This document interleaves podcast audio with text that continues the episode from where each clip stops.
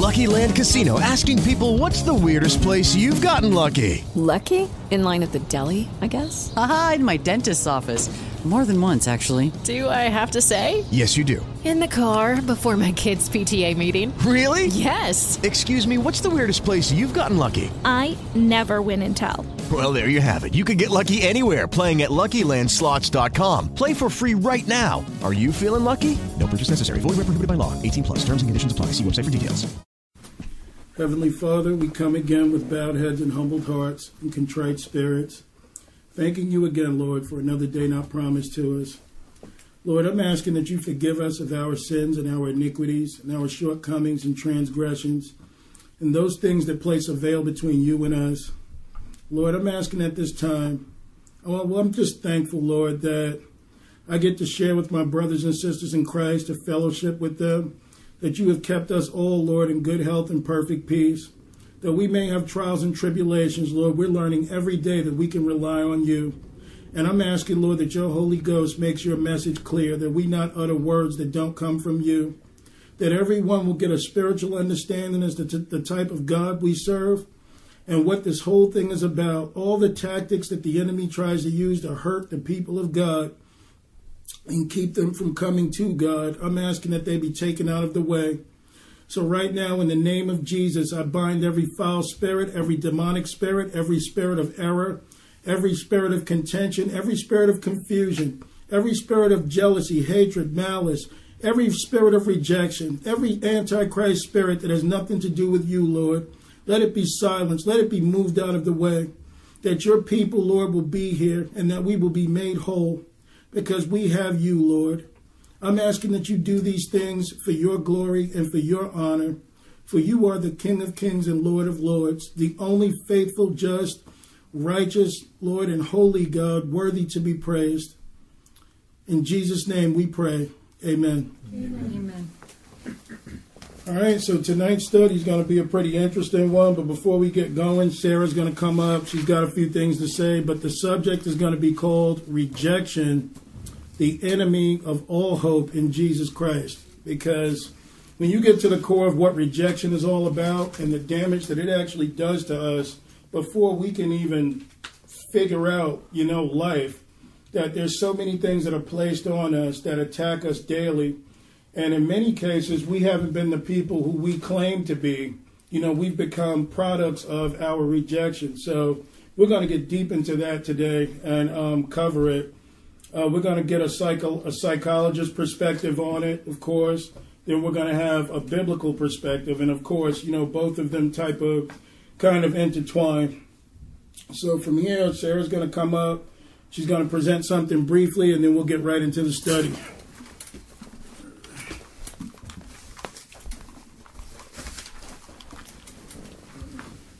Okay, so I want to present something tonight because it was actually brought up in Sunday's Bible study, and I want us to take kind of a deeper look at it.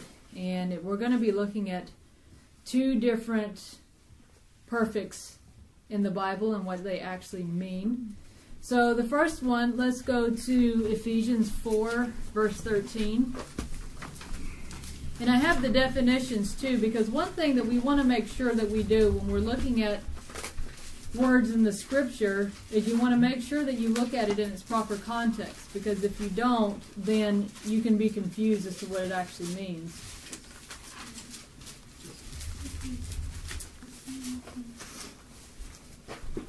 And then what I have here is I'm going to like read the definitions. I'm going to read the definitions that I have, and we're going to use the one that actually is for these verses, and then we'll look at the other one. So Ephesians 4, 4 verse 13. All right, Ephesians 4, verse 13. Till we all come in the unity of the faith and of the acknowledgement of the Son of God unto a perfect man, unto the measure of the stature, stature of the faithfulness of Christ. Fullness. Fullness of Christ that we henceforth be no more, chil- no more children tossed to and fro and carried about with every wind of doctrine by the sleight of men and the cunning craftiness whereby they lie in wait to deceive, but speaking the truth in love may grow up into him in all things, which is the head, even Christ. So, verse 13, we're going to look at that perfect first because it said unto the unto a perfect man unto a stature unto the measure of the stature of the fullness of Christ. So, and looking at this word perfect in the Greek, it is Greek 546, which is teleios. It's spelled T E L E I O S. The definitions, uh, when, whenever a word is brought up in either the Greek or Hebrew, it gives several definitions, and you have to choose the one that is correct for the scripture that you are reading. So the word, uh, the definitions here are brought to its end, finish, wanting nothing necessary to completeness, perfect, that which is perfect. And then for the last one, it gives two different definitions that we're going to look at, uh, which it says consummate human integrity and virtue, and of men, full grown, adult, of full age, mature. So for this one here, it would actually be the maturing process because if it says here, and when you look at it, you, you could even put into the word mature, unto a mature man. And uh, an example is is that when it says here to the uh, the measure of a stature, you know how whenever you measure somebody's height or a child's height, you have like the measuring stick, and then they stop growing once they get to that full stature. Well, the same thing is with us when we have when Christ is being grown in us, it is a maturing process. So once He is fully grown, we actually get to the next step of the what the word perfect means. But there is the maturing process, and then there's the other one we're going to look at. So for that one there, it, it was actually the mature, the last one that we looked at. All right, from here we're going to go to Hebrews 2, verse 9. That's for But we see Jesus, who was made a little lower than, than the angels, who for the suffering of death crowned with glory and honor, that he, by the grace of God, should taste death for every man. For it became him, for whom all things, and by whom all things, in bringing many sons unto glory, to make the captain of their salvation perfect through sufferings. So with this perfect here is um, the both of them are in the in their Greek context are almost pronounced the same, but this one here is te, til til e i o telio is spelled T E L E I O O. All right, and the definitions that I'm going to read here are to make perfect, complete, to carry through completely, to accomplish, finish, bring to an end, to complete, add what is yet wanting in order to render a thing full, to be found perfect, to bring to the end goal proposed, to accomplish, bring to a close or fulfillment by event of prophecies of the scriptures. So with this one, it is a completing process. So the salvation through the suffering, um, once it has the maturing process, the next step is to get to the completing process, the, the completing process, or that um, perfection. So there is the maturity, but then there is a stage that once we become so full of the Holy Spirit and we are on fire, then yes, there is a perfection that I mean, it's just like you you won't even want to sin. You don't have any desire to go back to sin. Like we read in First John three on Sunday, which it says, if you're born of God, you can't sin. I mean, that's not to say you know we're like we're perfect as Christ is because He's the only one without sin. But there is going to come a stage where it is a completion, like we read, He that can keep you from falling. So that is the ultimate goal. Once we get past that maturing process, then we need to be like so full of the Holy Spirit that we're not trying to go back. Our perfection is different. It is a completion process. So, anyways, that's just that's what I had tonight to bring forward. All right. no, it's true because um, the Bible says that the Lord will labor with us in birth pains until Christ be formed in us. A lot of what we experience as far as being sanctified in the Lord is going through that process where if you're not aware of it, you start to look at yourself as a failure, you know, because you sin and you make mistakes and you do things, but you're not recognizing that during the process, every year or every day, every month, the Holy Ghost is bringing things to your remembrance and taking stuff out of your life. Okay, so it is a process. As long as you yield to the Holy Ghost and you let Him work with you, He'll clean those things out of your life. But uh, right now, let's go to Psalm 139. I want to start off with that, and then we'll get right into the lesson. Psalm is like directly in the middle of your Bible. If you split it in half, most likely you'll end up in Psalms or Job, one of the two. And Job is right next door.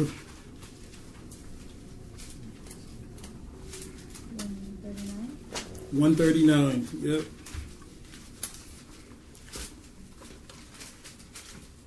This is about the majesty of God and all that He's done, how He's made us, regardless of what science tells you that we came from some primordial slime. You know, this is talking about the creation and the majesty and the awe of Jesus Christ, of God, you know. All right, Psalm 139, we'll start at verse 1, and it says, O Lord, thou hast searched me and known me. Thou knowest my downsitting and mine uprising. Thou understandest my um, thought afar off.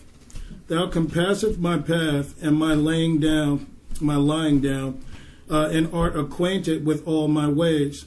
For there is not a word in my tongue, but lo, O Lord, thou knowest it altogether. Thou hast beset me behind and before, and laid thine hand upon me. Such knowledge is too wonderful for me. Uh, it is it is high. I cannot attain unto it. Whither thou shalt go from my spirit, from thy spirit, or whither shall I flee from thy presence? If I ascend up into heaven, thou art there. If I make my bed in hell, behold, thou art there. If I take the wings of the morning and dwell in the uttermost parts of the sea, even them shall thy hand lead me, and thy right hand shall hold me. So, what David's making really clear here is there's nothing that God doesn't know in your life, whether or not, you know, everyone here believes in God, that's a, another story. But the fact of the matter is that he's making, we try and find so many other ways to deal with life outside of the Creator. And where we fall in error is, is because the way the Lord made us, there's things about us that we're not even aware of that He knows.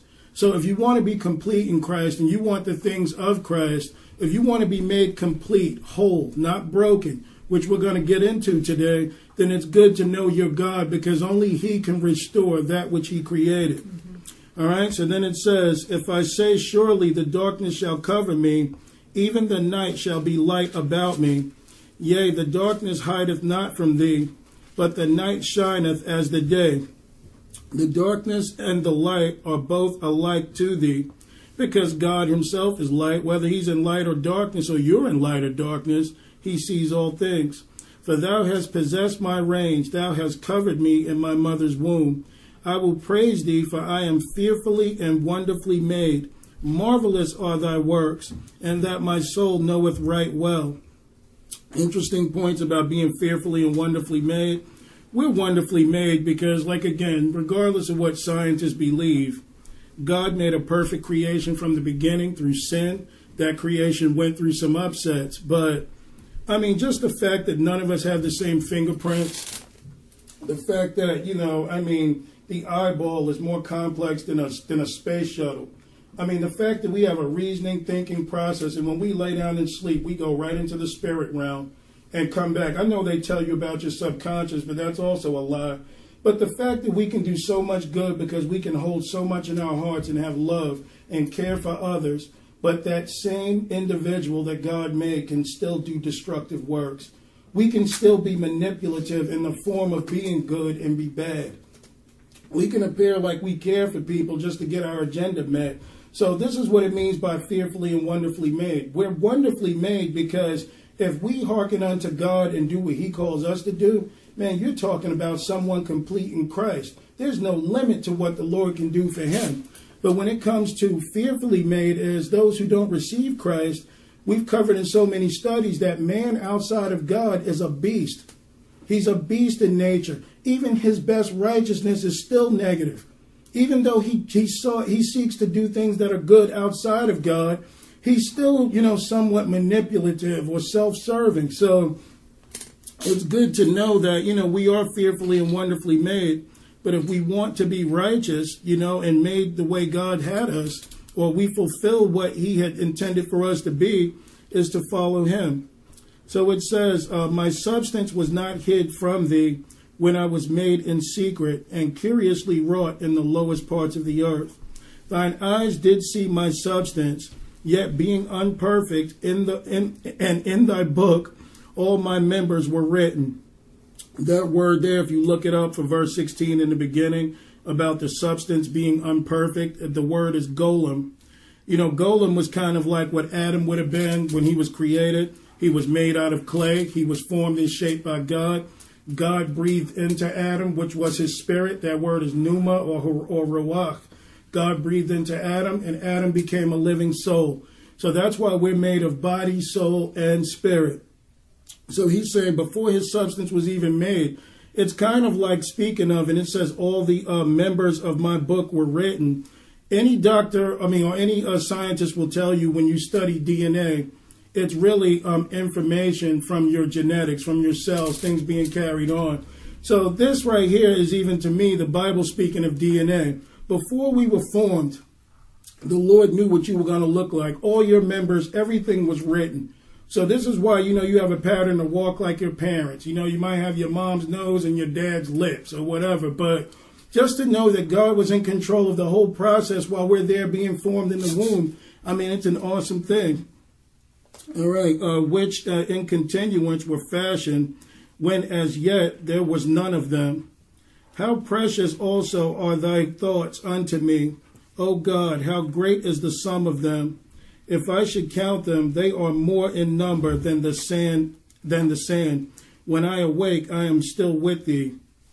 So think of this God's thoughts toward you. For anyone, even even for those who don't seek him like they should, his thoughts towards us are innumerable. The Bible says, like as the sand of the sea. So, you know, I mean, the way that people will tell you, well, God doesn't care, you know, he doesn't care anything about you. Why do people die? Why do all this stuff happens? Man, we got to step back and take a look at what's really going on in this world and to why God may allow something to be and not be, because He calls us all to be obedient. And if we're not, you know, those are things that only God can handle. But just to know that we have a creator out there that's pleading with us to get our lives right, to do things with Him, because, you know, if He's almighty and all powerful, He could have taken us when we were in our sin. But the fact that he waited for me, a starch sinner, 30 years to get my life together after being baptized. I mean, I lived like the devil. I mean, whatever was negative there in this world, I did. And it was just his grace and mercy when I found myself in real trouble, you know, life about to fall apart. He came to me because I called out to him, but he always left that door open for me to make it right with him. And even for the young people in here, I mean, guys, if you get this down now, man, you guys will be miles above us all that made those mistakes. Mm-hmm. Because the same things that I'm learning now was taught to me, but I had a hard head. So it took me to fall into things before I, you know, gave my life back to Christ. So it says, um, uh, 19, Surely thou wilt slay the wicked. O God, depart from me, therefore, ye bloody men. For they speak against the, thee wickedly, and thine enemies take thy name in vain. You know the world talks about God like this. Mm-hmm. Uh, do not I hate them, O Lord, that hate thee. I am not, I grieve. I mean, uh, I, I am not, and am not, I grieved uh, with those that rise up against thee. I hate them with perfect hatred. I count them mine enemies. Search me, O God, and know my heart. Try me and know my thoughts. And see if there be any wicked way in me, and lead me in the way everlasting. So, you know, David's talking about his life being searched out by God to be made perfect. Now, he did mention hatred. I know a lot of people feel like, well, how can a person of God hate? Well, you got to understand what side of things God is on. If there is wickedness, then that would be that which is outside of God in order to follow God or to do the things of God, you have to hate that which is unrighteous. That's the only way. There's no way of playing both sides of this. And this is where the world gets twisted because they'll tell you murder is wrong, but abortion's okay. So, how do you justify the unborn being killed, but it's not okay for you to murder someone else when it's obvious? So, you know, it's just that we have to know what side of things we are on. We can't jump ship. You know, if you're in the dark, then you're not in the light. It's just that simple. You only have a right hand because you have a left to compare it to. So it's all about knowing which side of things that you're on in order to follow God. So when he says he hates them with perfect hatred, he hates that which is unjust against God, not them themselves, because God doesn't teach us to hate. So, you know, the thing I wanted to cover as far as rejection is concerned, um, it's an ugly thing. You know, we've all experienced it. And you know what it's like to have a friend betray you. You know what it is to have a love of your life turn against you. You know, someone you might have put a lot of stock into and you've done a lot of things for, and then one day that person just up and says, I want nothing to do with you. Now, it's really not that person's fault if they don't want to be with you, but the point is, is we all know what that sting is like. We know what it is to have our kids disrespect us. We know what it is to have our parents or us to disrespect our parents or to do things to people. So it's a very, very ugly thing. And what we're going to learn is that we can't afford to stay in that place very long because if we're just, you know, going through our pity party and worrying about us and suffering hurt and not recognizing that there's a God that can fix this whole thing. I mean, this is what Jesus Christ came to do. This is what he does is to restore that which is broken. And most of us have never tried, so we don't know. But the point is, is that, you know, we've all suffered rejection. We're going to learn that it has greater spiritual consequences than we can possibly imagine. And that's where the real ball game gets played because, you know, you have to wonder how much of, is it you that's suffering your hurt and how much of the enemy is doing things to you to make you not see the things of God. All right, so this is called The Pain of Social Rejection. This is from the American Psychological Association. The only reason I'm bringing them up, because you know I don't care much for this sort of stuff outside of the Word of God, but they're going to bring up some very key points here that's going to make a lot of sense. But you're going to know at the end of this, they do not get to the core of the problem. Okay, they can only tell you about how you feel. They know what you're feeling, uh, choose better friends, and all this other stuff. But they don't get to the core of the problem. So I'm going to read a little of this, and then we're going to compare it with Scripture, and then we're going to go into another perspective uh, spiritually. But it says anyone who lived through high school gym class uh, knows the anxiety of being picked last for the dodgeball team. The same hurt feelings bubble up when you are excluded from lunch with coworkers fail to land the job you interviewed for, and are dumped by a romantic partner.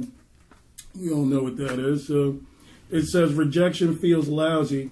Yet for many years, few psychologists turned into the importance of rejection. It is like the whole field missed uh, this centrally important part of human life, uh, says Mark Leary, PhD, a professor of psychology and neuroscience at Duke University like that's supposed to be impressive, that changed over the last decade and a half as a growing number of researchers have turned their eyes toward this uncomfortable fact of life. People have realized just how our concern with social acceptance spreads its fingers in uh, almost everything we do, he says. As researchers have dug deeper into the roots of rejection, they found surprising evidence that the pain of being excluded is not so different from the pain of physical injury. Uh, rejection also has serious implications for an individual's psychological uh, state uh, and for society in general. Social rejection can influence emotion, cognition, and even physical health. So, cognition is kind of like seeking that which is um, getting information by some means. You know, so in other words, it can influence that or how you perceive that information. Um, and uh, okay, physical health. Ostracized people sometimes become aggressive and can turn to violence. In 2003, Leary and colleagues analyzed 15 cases of school shooters and found all but two suffered from social rejection. Now, you know, you hear about this stuff on the news that this is true, where many of those people they might have been the geek in the school everybody picked on, you know, the fat dude in the glasses, everybody picked on in school, you know, everybody knew them. But it's like they went through so much hurt and people picking on them regularly that, you know, eventually these people live with that hurt. They take on dealing with the issue themselves and bitterness sets in. So it says clearly there are good reasons to better understand the effects of being excluded. Humans have a fundamental need um, to belong. Just as we have needs for food and water, we also have needs for positive and lasting relationships, says Dr. Nathan DeWall, or DeWall, a PhD, a psychologist at the University of Kentucky. This needs this need is deeply rooted in our evolutionary history and has all sorts of consequences for modern psychological processes. Now, again, expunge the whole evolutionary history because you know they're going to try to inject their own belief system trying to overthrow the Bible. So mm-hmm. I'm just reading this, but I'm taking it with a grain of salt. The next one is called Pain in the Brain. As clever as human beings are, we rely on social groups for survival. We evolved to live in cooperative societies, and for most of human history, we, we depended on those groups for our lives. We hunger or thirst, uh, our need for acceptance emerged uh, as a mechanism for survival. A solitary human being could not have survived during the six million years of human evolution while we were living out there on the uh, African savannah, Leary says. Again, six million years, you know that they've calculated man's existence in the time of the earth is a little over 6,000 years. So again, I'm going with the biblical worldview. I'm expunging this as far as the six million years. Mm-hmm. It's only to try and debunk the Bible, which, you know, I could go all day about that. So we'll just keep going. With today's modern conveniences, a person can physically uh, survive a solitary existence, but that existence is probably not a happy one. Thanks to millions of years of natural selection, uh, being rejected is still painful. That's not just a metaphor. Naomi Eisenberger, PhD of the University of California, Los Angeles, uh, Kipling Williams, PhD, and Purdue University, and colleagues found that social rejection activates many of the same brain uh, regions involved in physical pain. Now, I'm not denying this for one second that he won't have these pains, but they never get to the source of what this is. Uh, the study rejection inside MRI scanner, uh, the researchers used a technique called cyberball, which uh, Williams designed following his own experience in being suddenly excluded by two frisbee players in the park. Uh, in Cyberball, the subject plays online game, an online game of catch with two other players. Eventually, the two other players begin throwing the ball only to each other, excluding the subject, compared with uh, volunteers who continue to be excluded. Those who are rejected show increased activity in the dorsal anterior cingulate uh, and the um, anterior insula two of the regions that show increased activity in response to brain pain. Um, Eisenberger said, as far as your brain is concerned, a broken heart is not so different from a broken arm. I think it's worse, honestly, because, you know, a broken arm will heal regardless of what, but a broken heart can be so open and damaged that you become susceptible to all types of attacks. Even the Bible says itself a man that doesn't have control over his spirit is like broken down and like a city without walls. So that means that anything could enter into it and, and cause damage. All right, I'm going to skip through some of this. This one's called lashing out. Being on the receiving end of social snub causes a cascade of emotional and cognitive consequences. Researchers have found social rejection increases anger, anxiety, depression, jealousy, and sadness. It reduces performance on difficult intellectual tanks and can also contribute to aggression and poor impulse control. As DeWall explained in his recent review, Current Directions in um, Physiological Science in 2011, um, physically too, rejection takes a toll. People who routinely feel excluded have poorer sleep quality and their immune systems don't function as well as those uh, of people with strong social connections. Okay, I'm going to skip down to this. This is on social pain relief. Okay, this is social pain relief, and then we're going to move on. But this is their solution to all this trauma that's going on in the world. We're going to go right into scripture from here, but it says, It may take time to heal from a bad breakup or being fired, but most people eventually get over the pain and hurt feelings of rejection. When people are chronically rejected or excluded, however, the results may be severe depression, substance abuse, or suicide are not uncommon responses. Long term ostracism uh, seems to be very devastating. Uh, in that case, uh, psychologists can help people uh, talk through their feelings of exclusion. Uh, DeWall says a lot of times these are things people don't want to talk about, he says. And because rejected people may adopt behaviors such as aggression that serve to uh, further isolate them, psychologists can also uh, help people to act in ways that are more likely uh, to bring them social success. Now, you really think by reading so far that social success is solving the problem? Does anybody here even believe that? That that's the real issue behind pain and trauma is having everyone like you. Mm. We've all been in circles where we've been quite popular, and guess what? Trouble still remains. Okay, so uh, the pain of non chronic uh, rejection may be easier to alleviate, despite what an MRI scanner says.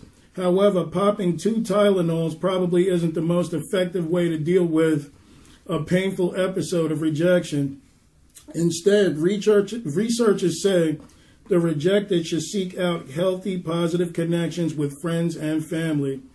That recommendation squares with a neural evidence that shows positive uh, social um, interactions release uh, I guess opioids, whatever that is, uh, for a natural mood. I guess it's like endorphins, uh, mood boost. Uh, Eisenberger says other activities uh, that produce opioids, I should just say, you know, all right, opioids naturally, such as um, exercise, might also help ease the sore feeling that comes with rejection. Putting things into perspective also helps, Leary says True rejection can sometimes be a clue that you've behaved badly and should change your ways, but frequently we take rejection more personally than we should. Very often we have that one rejection. Maybe we didn't get hired for the job we really wanted, and it makes us feel just lousy about capabilities of ourselves in general.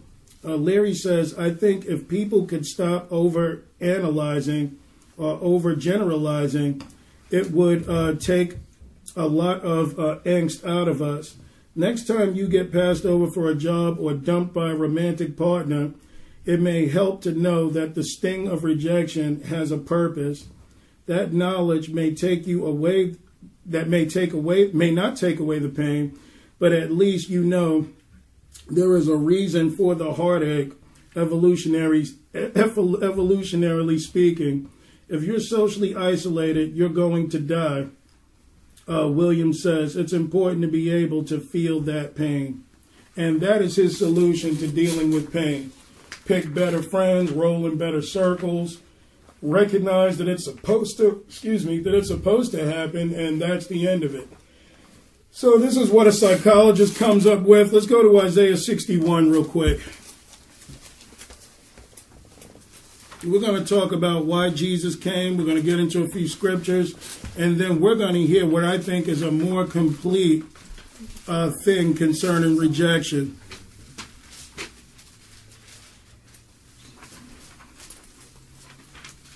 I mean, yeah, everyone knows what this is like. I remember I had a girlfriend, what, sixth grade? Her name was Shamika Scrub. Shamika Scrub was her name, but she took all my money, all my candy, everything like that. When it came down to um, the prom, you know, I asked her, and she was like, "Well, you know, someone else has asked me. I don't really see you like that, you know, whatever." And I'm like, "Geez, after." I don't know how many sour powers or whatever they had back then. You know, I gave up. I thought we were supposed to be. But she hurt me with that. And, you know, if I ever see her, no, I'm just joking. no, but it's cool. But, you know, everyone knows what that's like. And I remember right after that kind of being worried about dating someone else. because I felt like it would happen again. And I think the first time you ever fall for somebody, you really do care for that person deeply. I mean, from a kid just being sincere, you can see yourself marrying that person, even though that's 20 years down the road. But once you get hurt, there's almost like this exterior that comes up that you have to break through in order to trust like that again.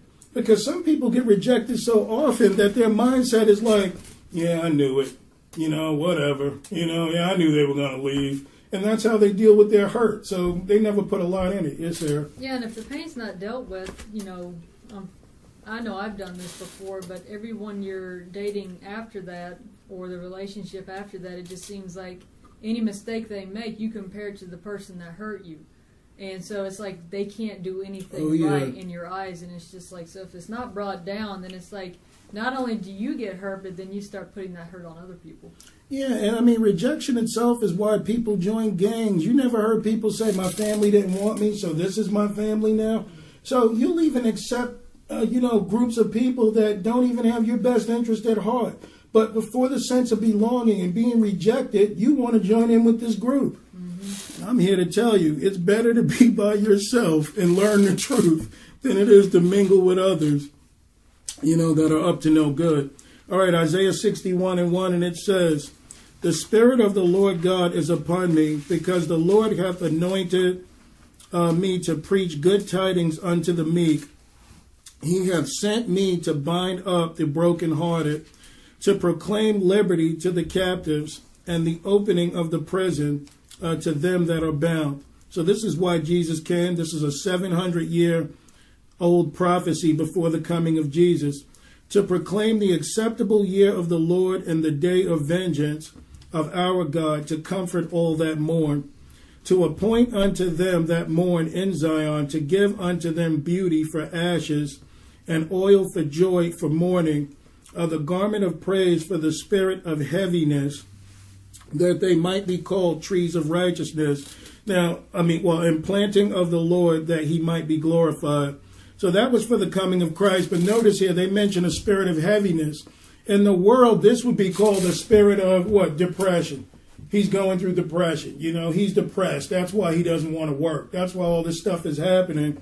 But the Bible refers to it as a literal spirit.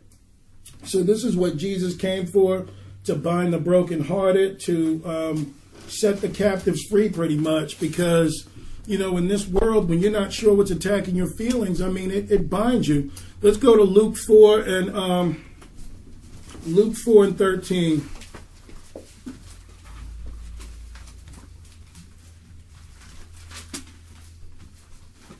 And I tell you what, women have a better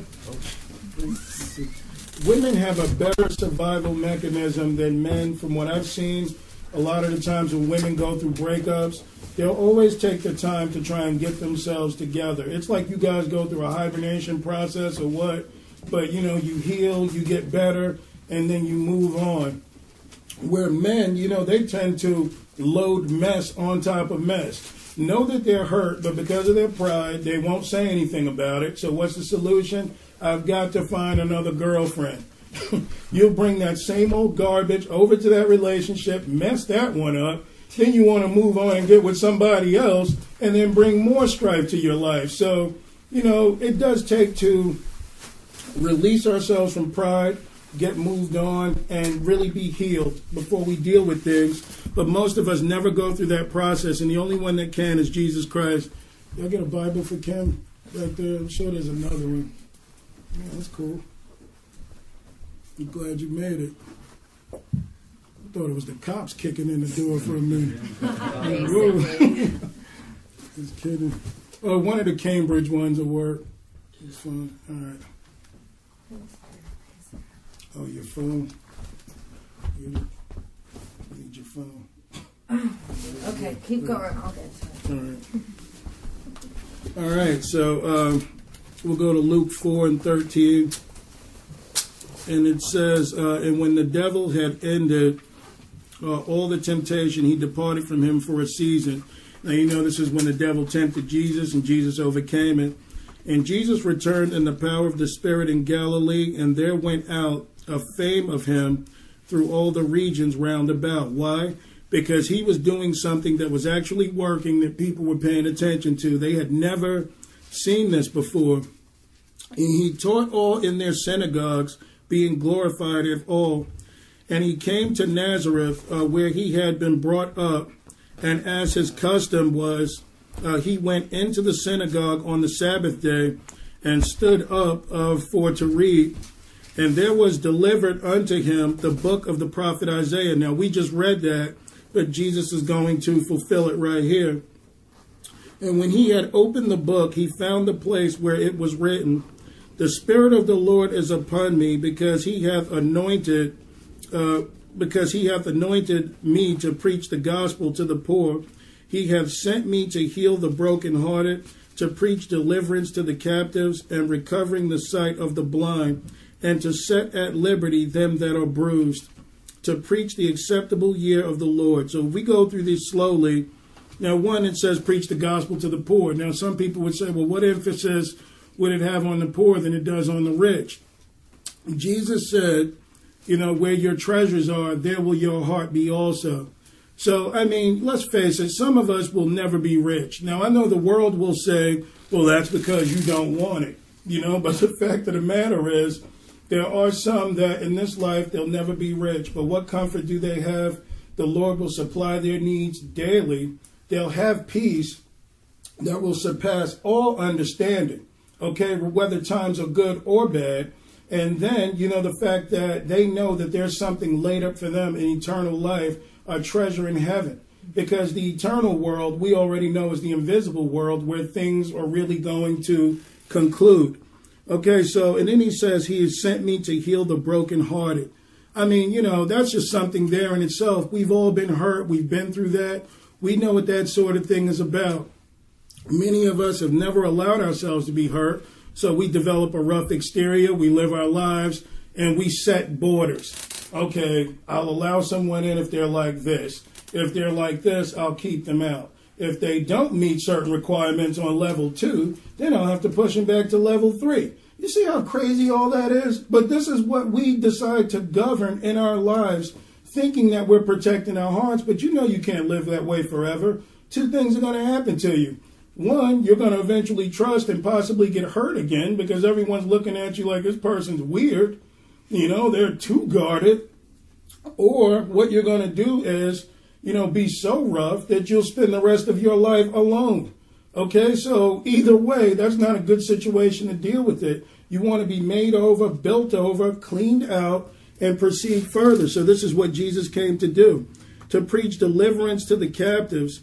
Now, this doesn't just mean captive in jail. I mean, this can be captive in your mind. What greater prison can is there that the mind can put on you, thinking that nobody likes you? I know people, man, they'll, they'll complain about everything they do wherever you take them.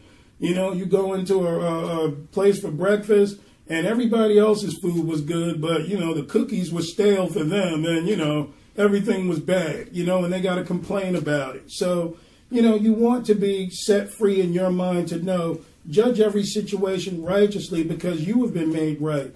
Sometimes it's not so, so much so that we didn't meet the right people, but the Lord had work to do with us to make us right, you know, for the right person because we all think about me, me, me. God send me somebody. Let me meet someone good.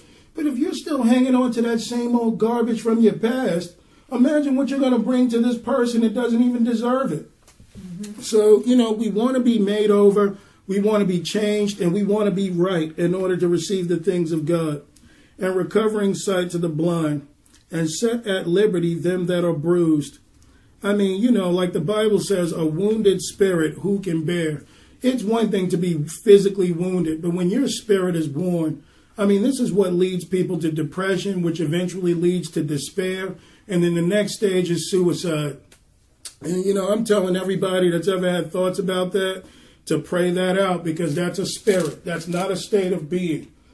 When a person decides to take their own lives, much of it has to do with that feeling of hopelessness.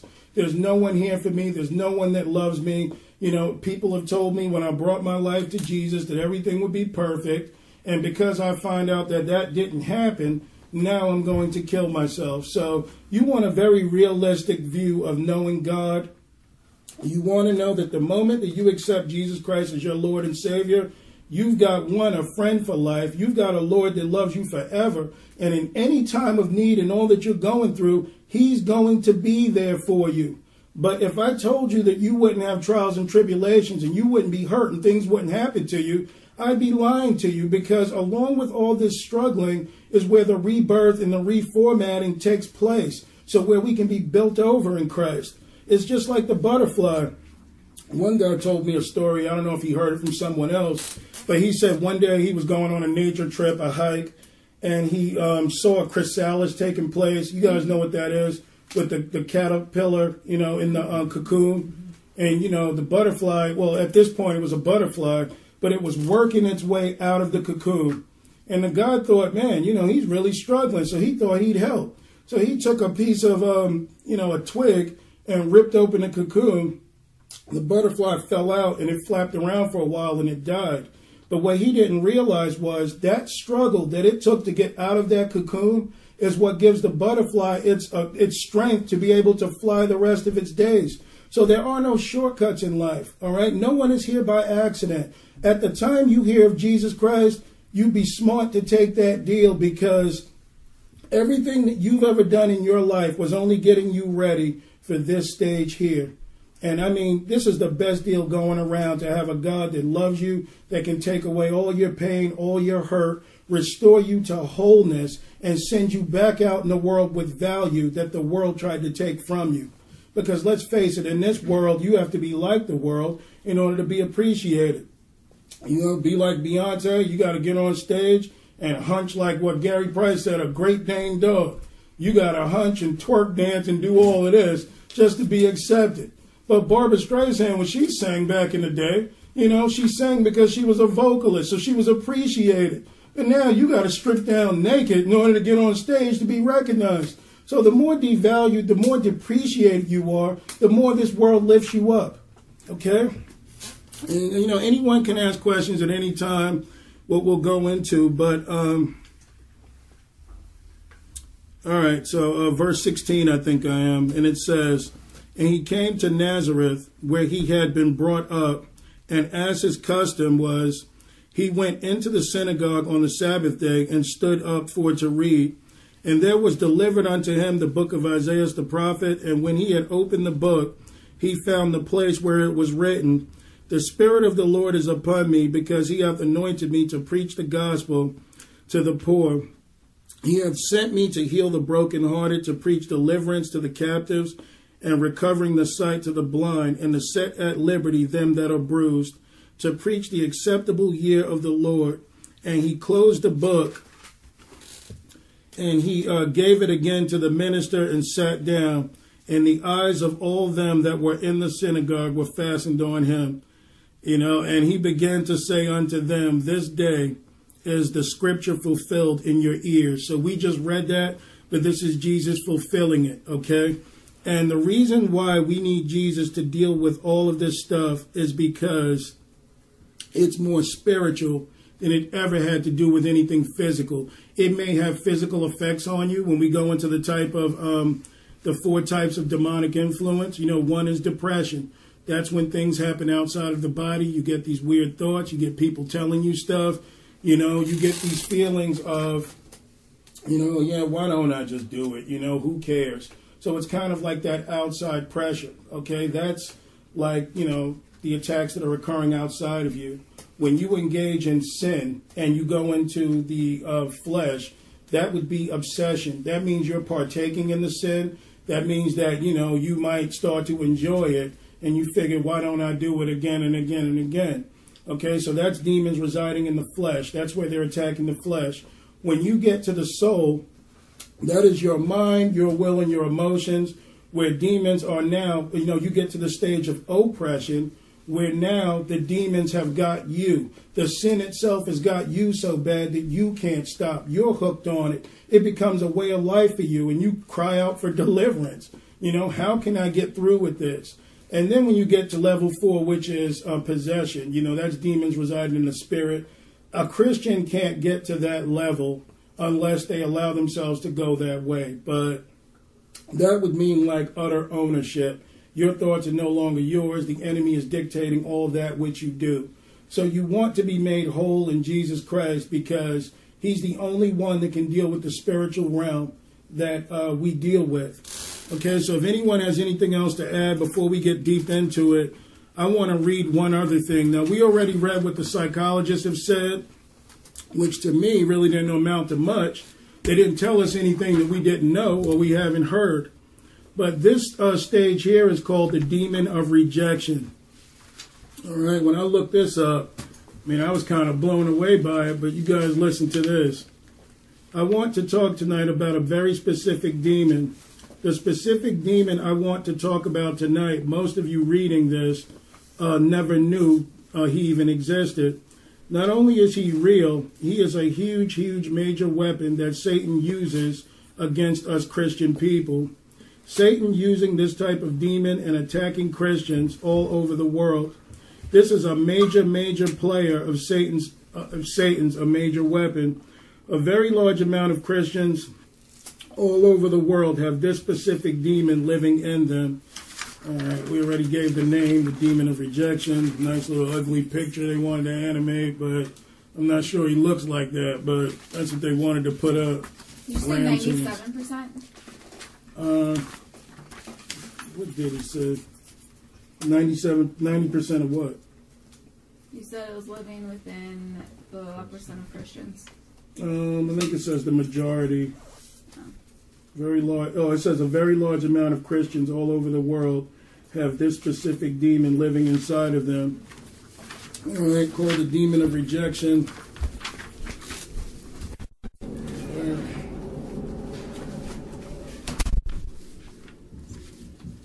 Now I can't even find my place.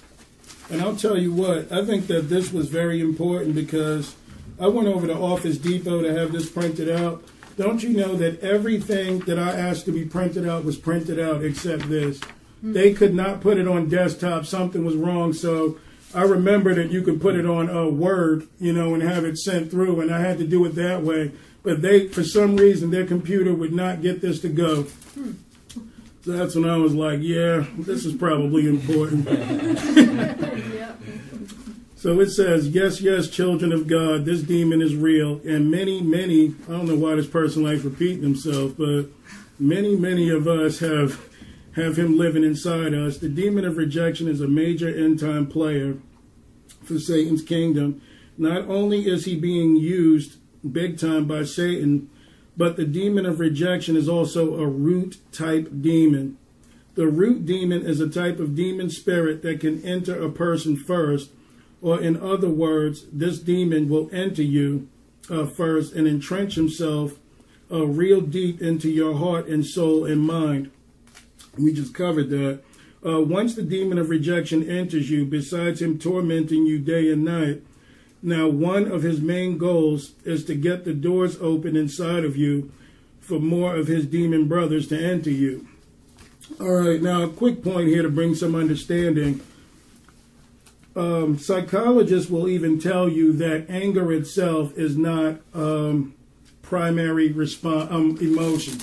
It's usually led on by, you know, um, hurt, sadness, or fear, which brings out anger. Anger never just comes out. You know, women are usually more honest with this sort of thing. When you ask a woman how she feels, someone may say, Hey, I bet you are angry. And the woman will say, it's almost like they go through stages of, well, first I was sad, then I was scared.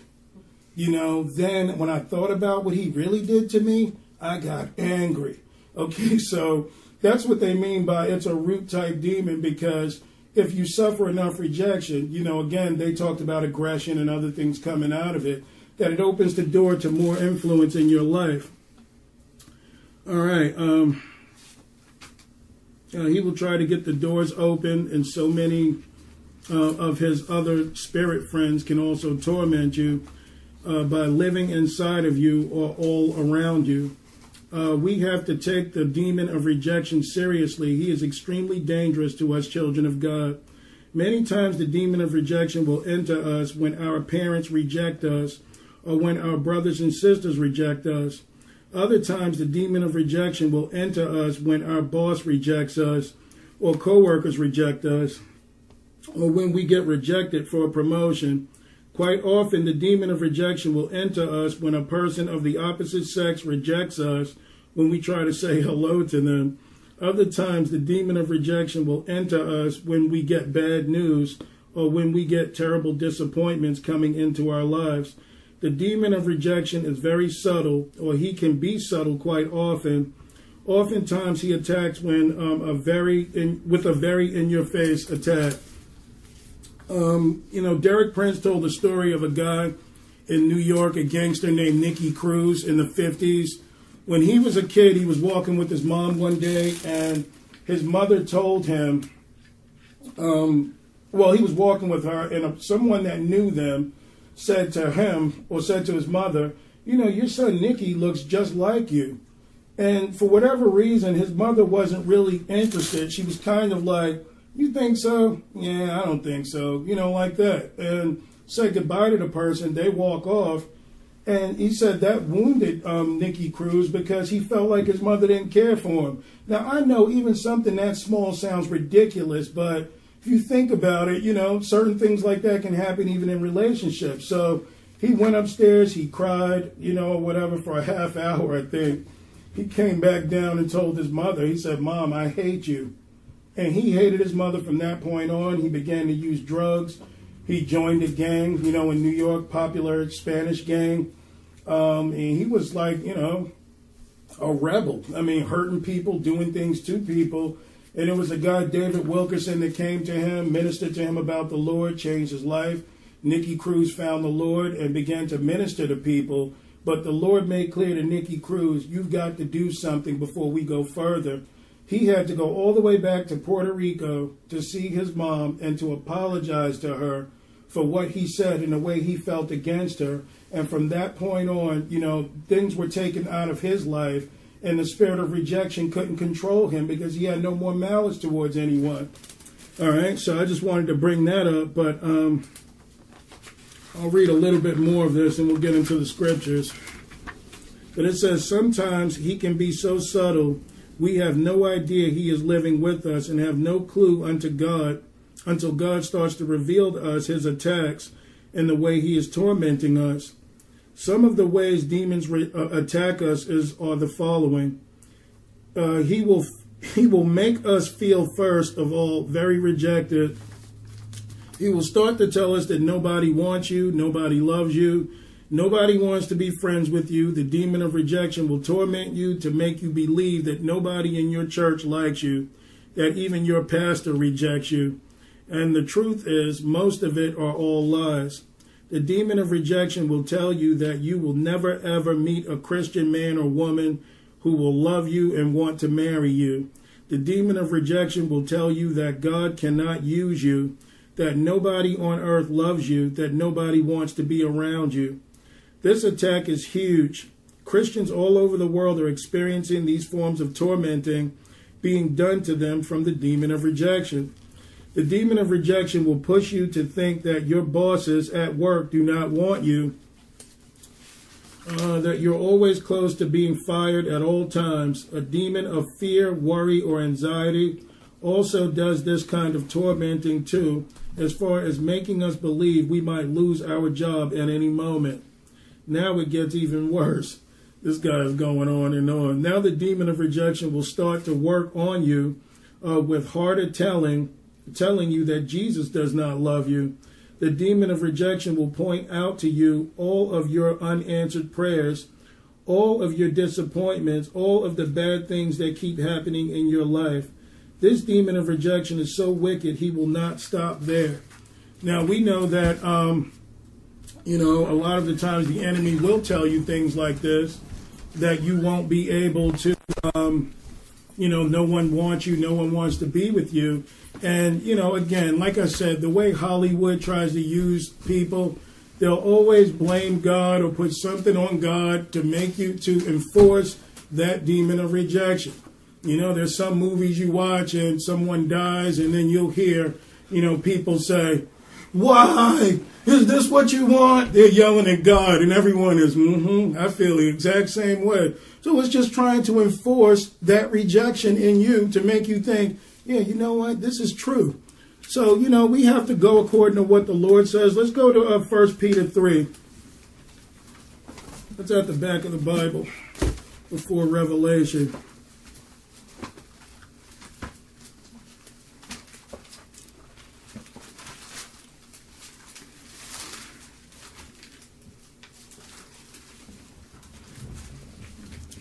First Peter 3, we'll start at verse 11 because they just said that the demon of rejection will point out why all of your prayers are unanswered and all these things are going on. So we're going to get a biblical perspective, even showing why such a thing may happen, and it's not because God doesn't love you.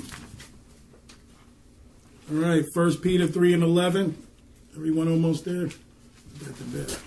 You see red. You're like way. Uh, let's see. Because that's like Jesus. You guys laughing at? All right, First Peter three. I think it's one of those three and twelve. Is it there? Yeah. Oh, all right. All right. First Peter three twelve. It says, "Let him eschew evil, like do away with evil, and do good. Let him seek peace and ensue it. For the eyes of the Lord are over the righteous, and his ears are open unto their prayers. But the face of the Lord is against them that do evil." So this is one area where I would agree with psychologists when they said maybe if certain things are not going right, there may be something that you want to examine with yourself. This is one thing that I agree on because it's not that the Lord doesn't want to answer prayers, but if God is holy, he can't be associated or compatible with that which is unholy. So what he's saying is just stop doing certain things, do certain things right, excuse me, and your prayers will be answered. Like with Cain and Abel, Cain was a rejected spirit. You know, Cain felt because his offer wasn't accepted and Abel's offer was accepted because Abel gave the Lord what he asked for. Cain gave the Lord what he thought he should give him. So when his offer was rejected, you know, the Lord asked him, Cain, why are you wroth? Why are you upset? You know, he said, if you do well, will you not be accepted? So you will be accepted if you do what's right. So, you know, if people want to say, or, or, you know, they're dealing with rejection and they feel like my prayers are not being answered, so maybe I have this spirit, that may be. But the only reason why God would not answer a prayer is because that prayer itself needs to be sanctified. You need to ask correctly. Your heart needs to be right. You need to repent of things that you have done. And if you seek the Lord, He will show you the things in your life that you need to change. You know, it's not hard. All right, so it says, and when you try to read the Bible, this demon will point out certain scriptures to you, trying to manipulate you into thinking God rejects you, or that God has stopped loving you, or that God does not want anything to do with you anymore. This demon of rejection will now open doors for his friends. The demon of sadness, loneliness, depression, despair, dread, worthlessness, hopelessness, etc., etc., to enter into you and start tormenting you too. As you listen to the lies of this demon of rejection, now you will be tormented more and more by those other demonic spirits, and all hell will be raining down in your life, and you never ever knew what started it all. You know, a lot of that can come with too, you know, drug abuse, you know, things like that that go on because you want to escape reality instead of confronting this thing or knowing what it is that's really plaguing you. Remember, children of God, the demon of rejection is a root demon. We must take him very seriously in our day to day spiritual warfare battles. The demon of rejection can often work very, very closely with the demon of condemnation or uh, the demon of, I don't know, maybe it didn't get added on, but it just says, um, oh, self condemnation is down here at the bottom. So um, from here, I want to get into a little of the word. We'll get back to this. But I tend to value this opinion in the spirit more than what the psychologists have said because of the simple fact that, one, Jesus speaks about it, you know, and I take his word as the overall authority. And, um, you know, it makes more sense that we have a real enemy. How can bad things just happen to you without there being a source to it? It just comes because you decided to do something. I mean, that's ridiculous. Let's go to Luke 11.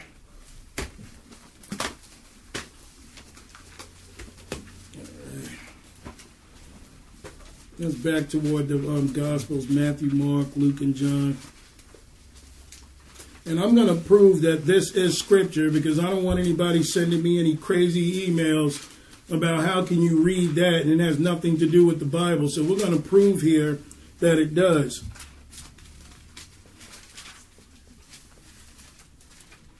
All right, Luke 11 and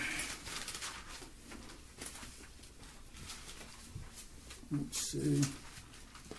Oh, I'm in the wrong place. I'm looking for Luke and Mark. Never find it there.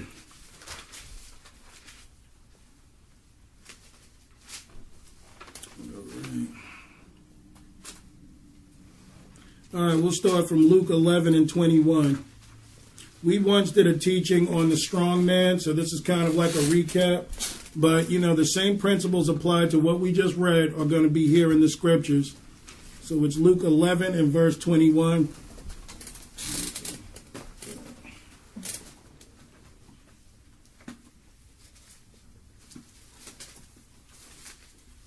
Andrew? You there, guys? Almost. All right, Luke 11 and verse 21. All right, and it says, When a strong man armed keepeth his palace, his goods are in peace.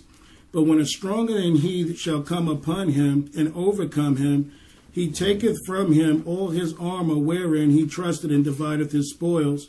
He that is not with me is against me, and he that gathereth not with me scattereth. So if you're not on the Lord's side, the only other alternative is you're on Satan's side, know it or not. Now listen to what he says about the strong man. Like uh, if they're like, let's just say the demon of rejection. They say it's a root demon here. So the demon of rejection would be the strong man. It would be the core behind all the other things that bother you in life. Now, in order to deal with the other demons, you first have to confront this demon because it needs to be plucked up by the roots. So that's why he says that, you know, once you bind the strong man, then you can go into the house and take whatever. All right, so it says, verse 24 When the unclean spirit is gone out of a man, he walketh through dry places, seeking rest and finding none. He saith, I will return unto my house whence I came out. And when he cometh, he findeth it swept and garnished. So just imagine yourselves, you might have come here, or you might have read the Bible in your own time. You may have heard the truth in God or certain things that were bad. And from that moment on, you begin to stop doing it. So the demons have no other way to really access you other than to leave because you're not giving them a way in. So imagine the demon itself, you know, walking around in dry places looking for a warm, wet body to go into because the Bible says that, you know, they walk around in dry places. So they seek to dwell, in dwell man by catching us and doing the wrong things. So imagine he leaves like, man, I just got kicked out. I don't even know what to do now. I'll just walk around. I can't find any other host to enter. So let me go back and check on that house that I, that I left and see what it's like. So they come back. Not only are you this time doing drugs, but you're gambling, robbing, and doing everything else. So now this demon says, okay, they're no longer protected by the Holy Ghost. The Holy Ghost is not protecting this house. So what am I going to do? I'm going back into that house because there's nothing to stop me. And I'm taking seven other spirits more wicked than myself to go into that person. And the later state of the person is worse than the first. Why? Because when you look at it, all right, I'll just read that so you guys won't think I'm crazy. And it says in verse 26 Then goeth he and taketh to, to him seven other spirits more wicked than himself, and they enter in and dwell there, and the last state of the man is worse than the first. So he's talking about if you were to go back into sin that you stopped doing, chances are you've opened yourself up for more demons to come in because that demon is no longer going to be kicked out by the things he was kicked out by before. Said, okay, you kicked me out. I learned my lesson this time. I'm calling in more wicked demons. You know, we've done a full study on demons too, so you can know about their personalities, things that they do. Some are more wicked than others. Some like to curse and just entertain people with filthy stuff at comedy clubs. Others like to go and murder and rob and rape. Okay, there are different levels of demons on different levels. Okay, so um, This is what he's talking about being indwelt. And from here, um, let's go to Hebrews. Uh, let's go to Hebrews 4. That's towards the back of the book again. We're going to get into why exactly Jesus can deal with these sort of things. We're going to go into his examples. We're going to make a lot of things clear and why we should trust him.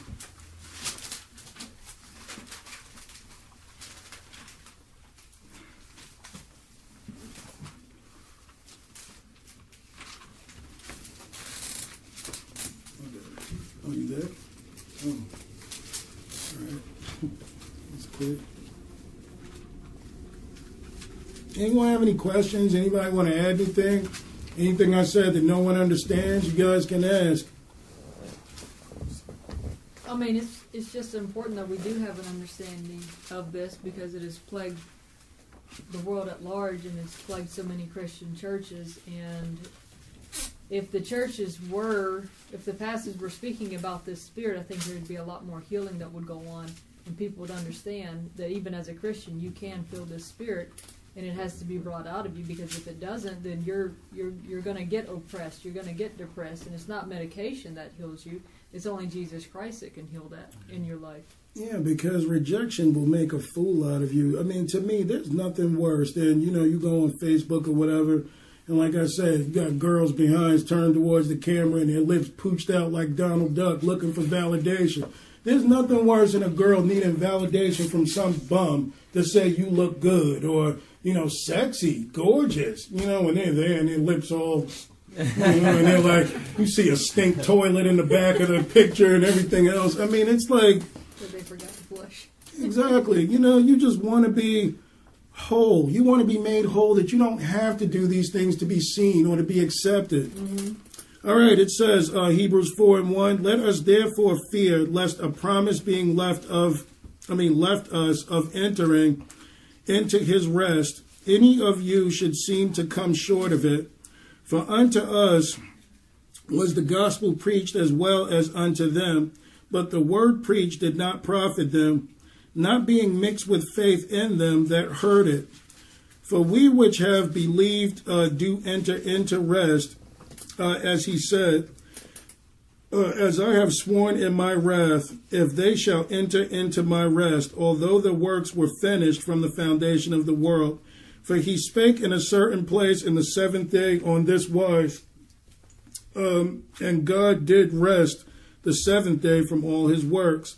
And in this place again, if they shall enter into my rest, seeing therefore it remaineth that some must enter therein, and they to whom it was uh, first preached entered not in because of unbelief.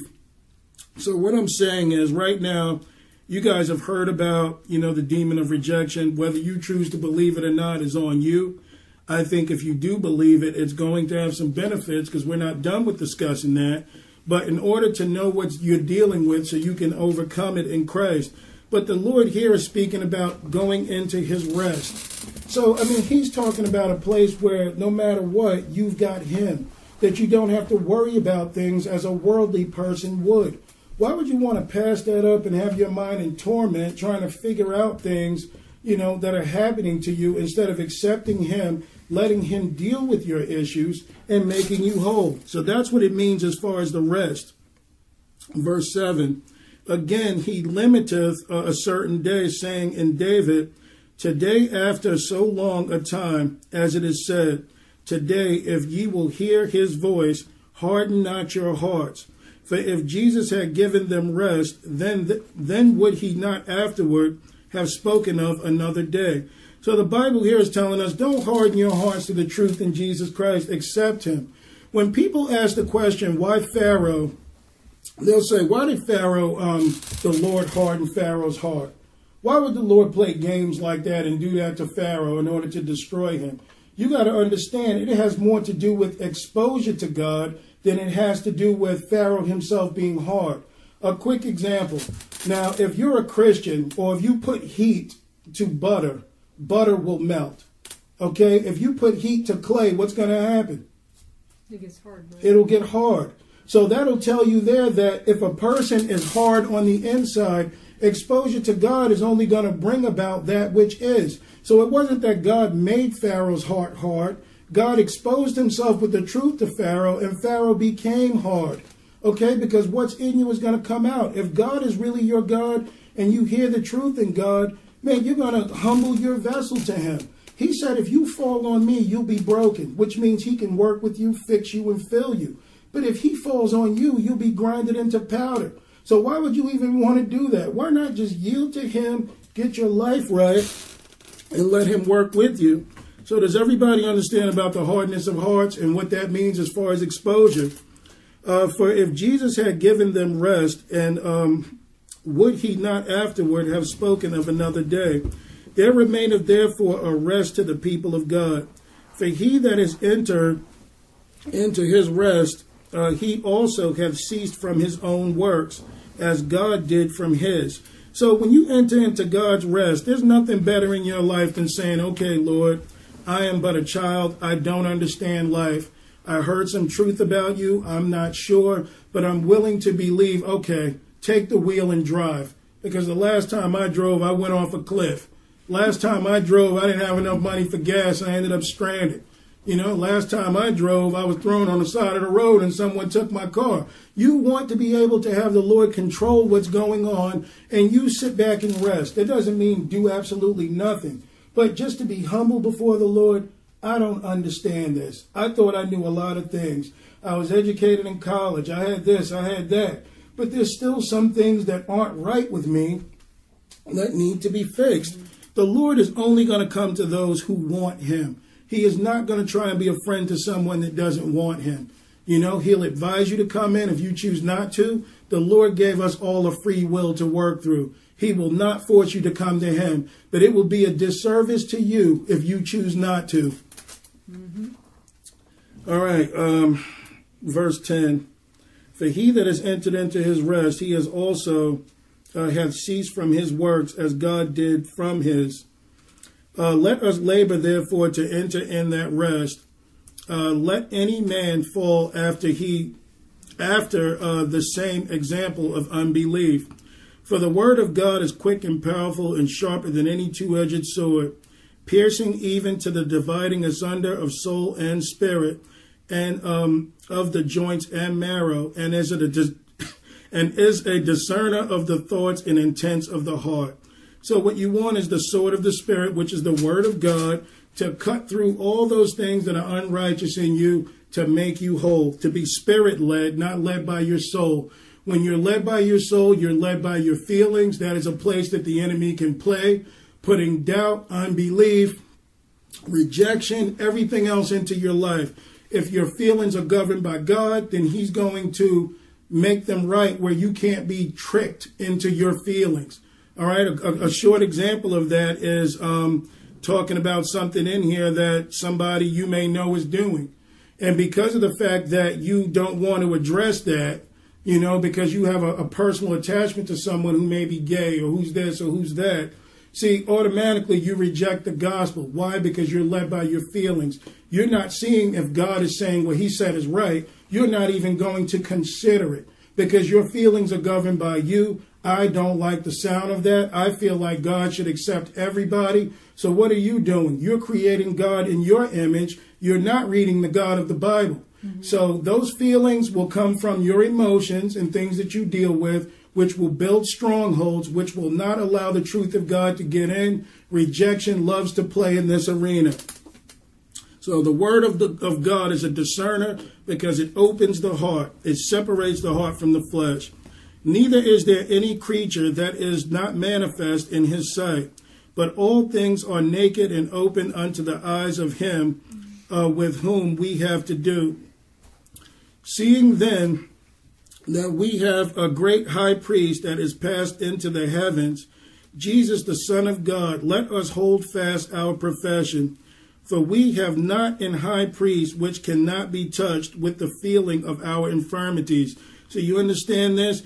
Jesus knows exactly how you feel. Why? He wore this stinking flesh for 33 years.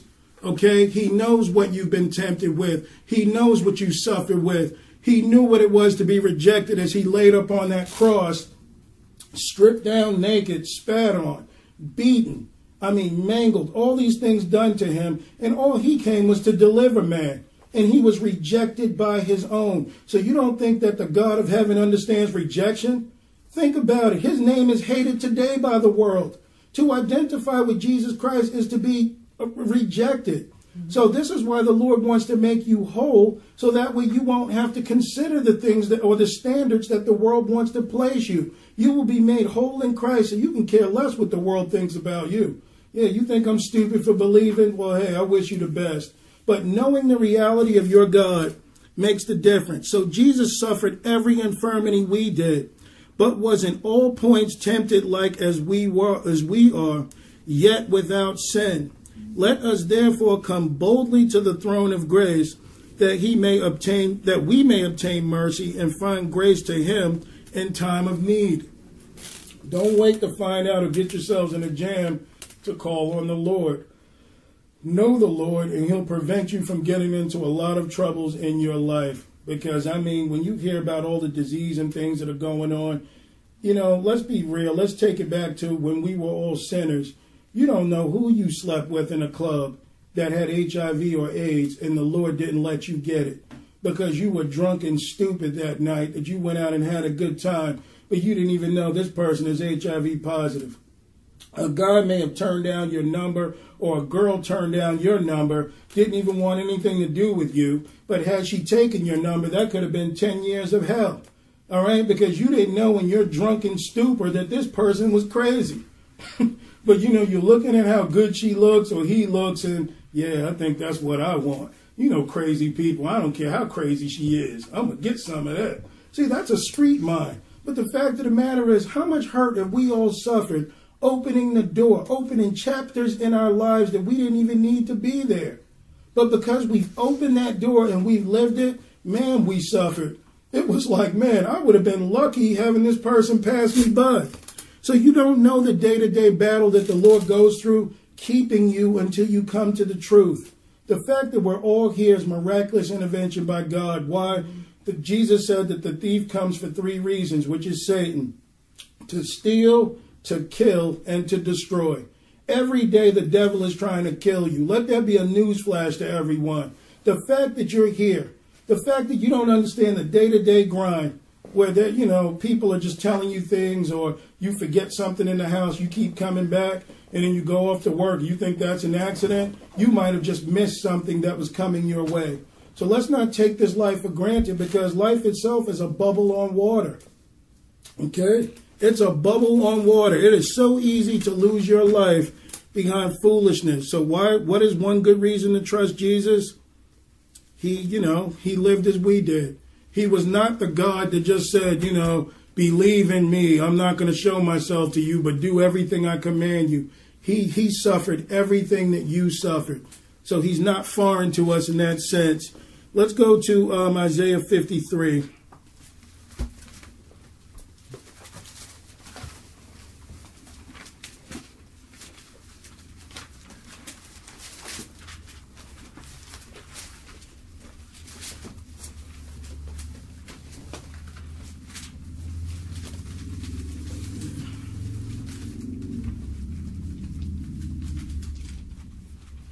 Know, we've done it our way for so long.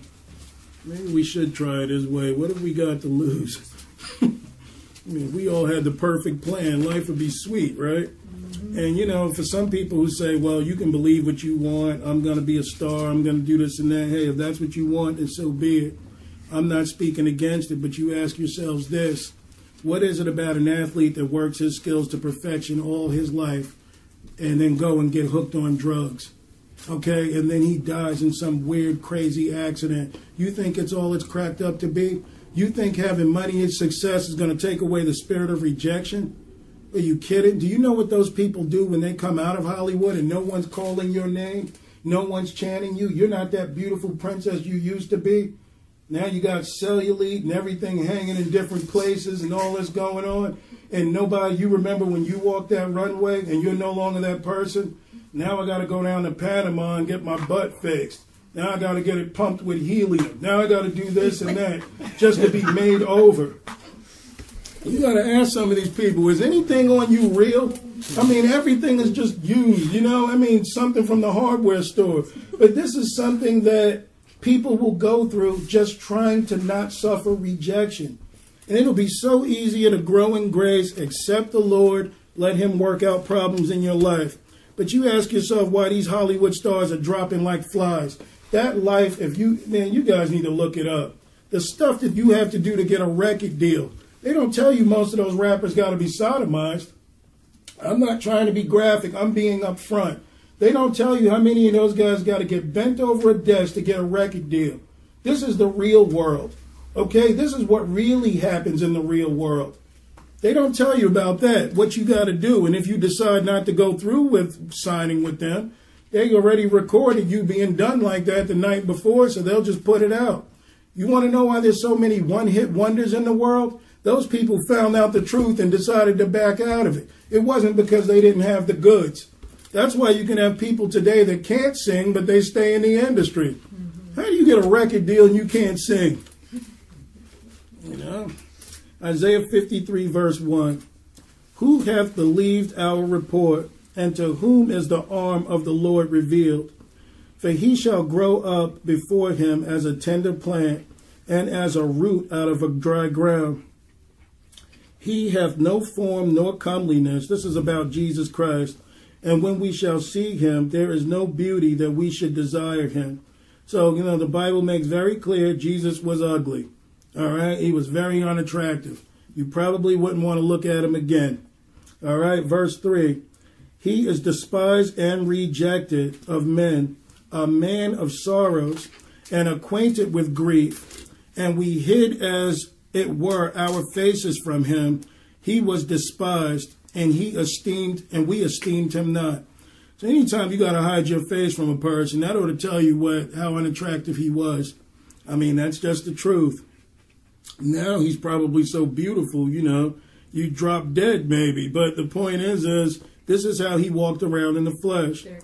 I have a question. Yeah. Um, the first time you read this a while back on one of our studies, I always thought it was because of how much he was bold with the truth and everything he said. A lot of people were offended that he wasn't. Oh, no. So it's physically. He was unattractive. The truth and everything sure came later, but he was not a good looking man. You know, the Bible describes Satan as being beautiful, you know, and isn't it mm-hmm. funny how some of the most evil people are the most good looking? Mm-hmm. That spirit of vanity, feeling great about yourself, you know. Some of those people are not some of the nicest, but no, he was very unattractive. That's what it meant. I mean, hey, you know, let's be real. Lord knows I'm not insulting him. I'm only reading the scripture. But there was nothing about him to be desired. You know, there would have been nothing like, oh, he's tall or he's a. He probably didn't speak that well. I'm not trying to be funny. You know, if you look up his history, he was from the ghettos. Bethlehem is a ghetto. A lot of people don't know that. But anyway, surely he have borne our griefs and carried our sorrows. Yet we did esteem him, yet we did esteem him stricken, smitten of God, and afflicted. But he was wounded for our transgressions, he was bruised for our iniquities. The chastisement of our peace was upon him, and with him stripes were. I mean, and oh, okay, and with his stripes we were healed. Man, if you ever seen that movie, The Passion of the Christ, they probably did Jesus a justice by showing you that. I believe his real crucifixion was even worse. I believe you wouldn't have even been able to fathom seeing that in, on live screen what really happened to him. All we like sheep uh, have gone astray. We have turned every one to his own way, and the Lord have laid on him the iniquity of us all. Uh, he was oppressed and he was afflicted, yet he opened not his mouth. Uh, he is brought as a lamb to the slaughter, and as a sheep before her shearers is dumb, so he opened not his mouth. He was taken from prison and from judgment, and who shall declare, excuse me, his generation?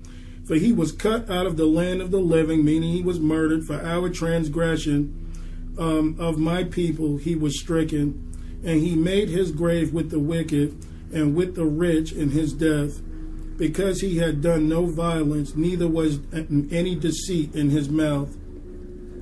Yet it pleased the Lord to bruise him. So the Father, it pleased the Father to bruise his own Son. That word for bruise means crushed. Okay? Um, uh, he hath put him to grief when thou shalt make his soul an offering for sin. He shall see his seed, he shall prolong his days, and the pleasure of the Lord shall prosper in his hand. So, you know, speaking of being rejected, imagine coming into a world to deliver people that don't want you, yet you know you have to obey your Father and take whatever bruising is necessary to free a people that don't even want you. You don't think he knew what rejection was? I mean, he suffered it in a way that you wouldn't believe. Imagine being God, being able to just call 12 legions of angels, the Bible says. That would have been like 12,000 plus angels he could have called to end his suffering. But he stayed with it because he thought of you and me. You know, it's like, why wouldn't you want to follow someone that's been through what you have? And I know they're trying to tell people now, well, we don't even know if Jesus existed. You know, there's more evidence to support Jesus existed than there is to support Julius Caesar existed. But they'll keep it from you. They don't tell people the truth concerning that. Um, let's go to Matthew 26 and uh, 36.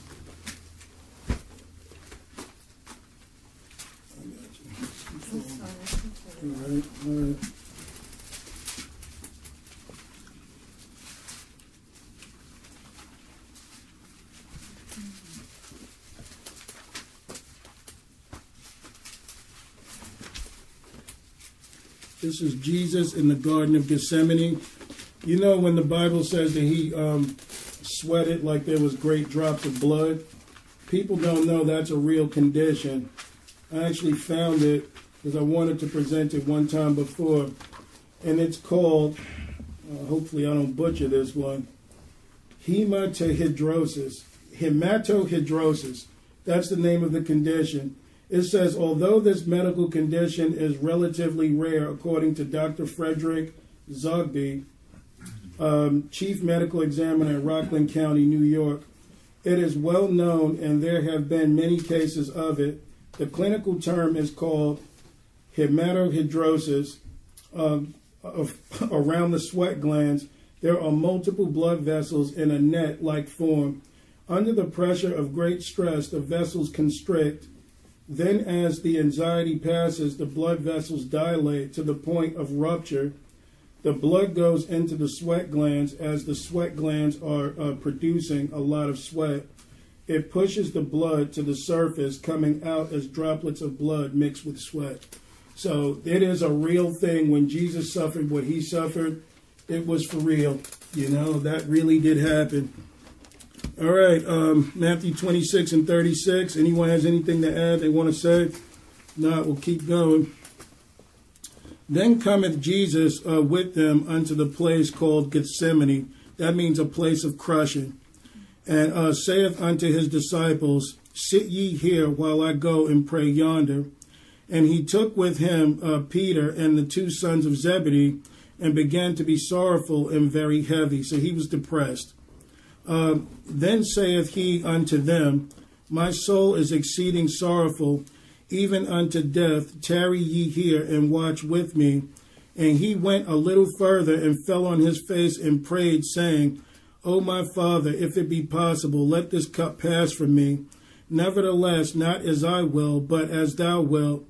And he cometh unto the um, and findeth uh, them asleep, the disciples, and saith unto Peter, what could ye uh, not watch with me one hour? Uh, watch and pray that ye enter not into temptation. The spirit indeed is willing, but the flesh is weak. He went away a second time and prayed, saying, O my Father, if this cup may not pass away from me, except I drink it, thy will be done. And he came and found them asleep again. So this is his hour of going through persecution, and his very own disciples don't even care enough to pray with him. Okay, so it says, And he came and found them asleep again, and their eyes very heavy. And he left them and went away again and prayed a third time, saying the same words.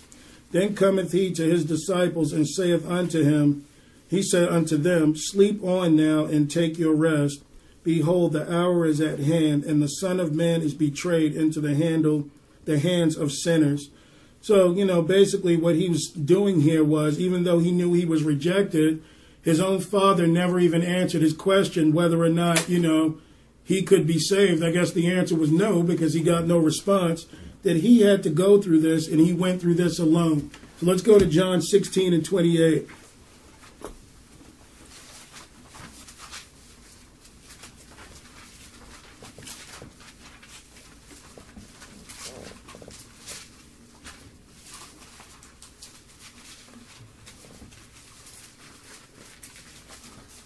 You want to be complete in Christ because, again, you know, you go through this enough.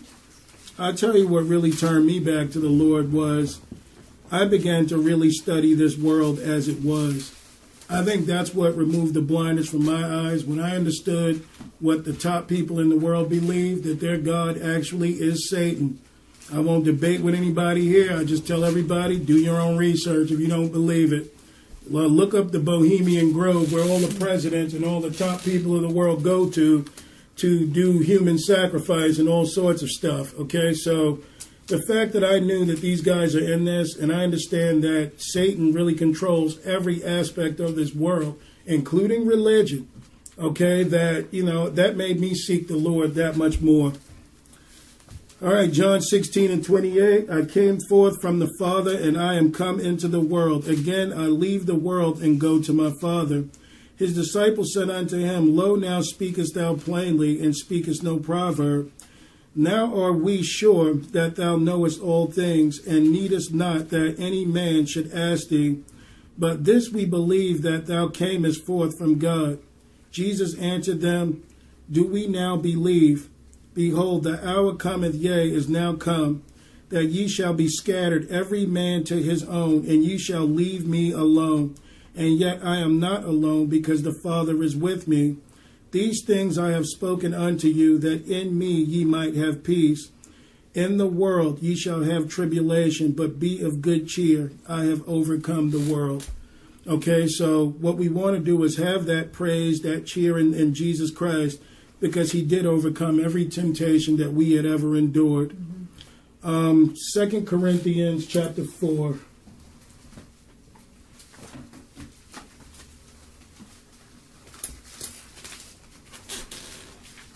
Uh,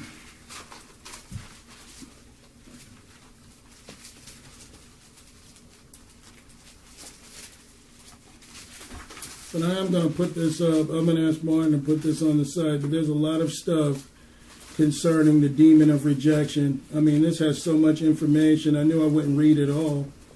But I mean, it affects children and all sorts of things. Children that are abused, you know, it's really a sad situation because they get hurt before they even know what's going on. You know, parents are supposed to protect their children and, you know, a lot of parents will leave their children alone, having them fend for themselves, which opens them up to all types of hurt and rejection and all sorts of things. And before they even know what's going on, the spirit of rejection may have entered into them. And I mean, many kids, because of this, they live miserable lives dealing with stuff. You know, it's just really unfortunate. You know, and that's when the devil loves to enter in. He loves to hurt kids most kids, I mean, I can't say every family though, by the age of five or six, many of them um, have suffered so much trauma that Dr. Paul Hegstrom, who is a Christian that I look up, he says that if a child is wounded severely enough from the ages of 5 to 13, that if they aren't, um, if the Lord doesn't come in and, and, and heal them, that you end up, I think they said serotonin starts to go to the brain where um, well it stops adrenaline or adrenaline goes to the brain which stops serotonin from reaching the brain. So this is why a child may suffer with anxiety and dealing with all sorts of stuff. Like because they, they go on survival mode so they live the rest of their lives on adrenaline. This is why they're afraid and they're always rushing and something's always wrong and they're always feeling conflicted because you know that type of trauma can actually damage a child very early in life and Paul Hegstrom, the Lord had given him, you know, ways of letting the child know what happened to them in their lives and the brain will start to rewire itself and do what is right. You know, now I trust in the Spirit of God, but you guys look up Paul Hegstrom. He was molested and raped, I mean, about eight to ten times before he was um, 13 years of age. You know, this had happened to him, and the Lord freed him. He became very violent in his marriages and his relationships. He was facing um, attempted murder charges. He was going to do like 20 years or something, and um, for his wife. And the Lord saved his life at that point, brought him back, you know, gave him a second chance. And, you know, so many things had to change from him because this guy had so much anger that he could not control it. You know, he was uh, he would go to church and act like a really good pastor. You know, he was even pastoring a church at this time before he was, you know, fully delivered. But he said that his kids knew that he was faking it because he ruled in fear. Everyone was afraid of him. He was like a child, throwing tantrums, throwing cans of soup. I mean, I mean, this guy would flip out. But look up Paul Hegstrom. John Ritter, the actor, actually played him in a movie, but he's got some really good info as far as dealing with childhood trauma and things that kids suffer. And this is why the devil loves to hurt kids. All right, um, 2 Corinthians 4 and verse 1. Therefore, seeing we have this ministry, as we have received mercy, we faint not, but have renounced the hidden things of dishonesty, not walking in craftiness, nor handling the word of God deceitfully, but by manifestation of the truth, commending ourselves to every man's conscience in the sight of God. But if our gospel be hid, it is hid to them that have lost, that are lost. So if you can't understand the gospel, it's hidden from those that are lost in whom the God, little g Satan, of this world hath blinded the minds of them which believe not, lest the light of the glorious gospel of Christ, who is the image of God, should shine through unto them. So it's a supernatural thing that has to take place. It begins with revelation. You make a choice upon that revelation, receiving God, and then the truth will come in. As long as you feel you've got another angle, another way, oh man, he's just any other guy like the Easter Bunny, Lord can't work with you that way.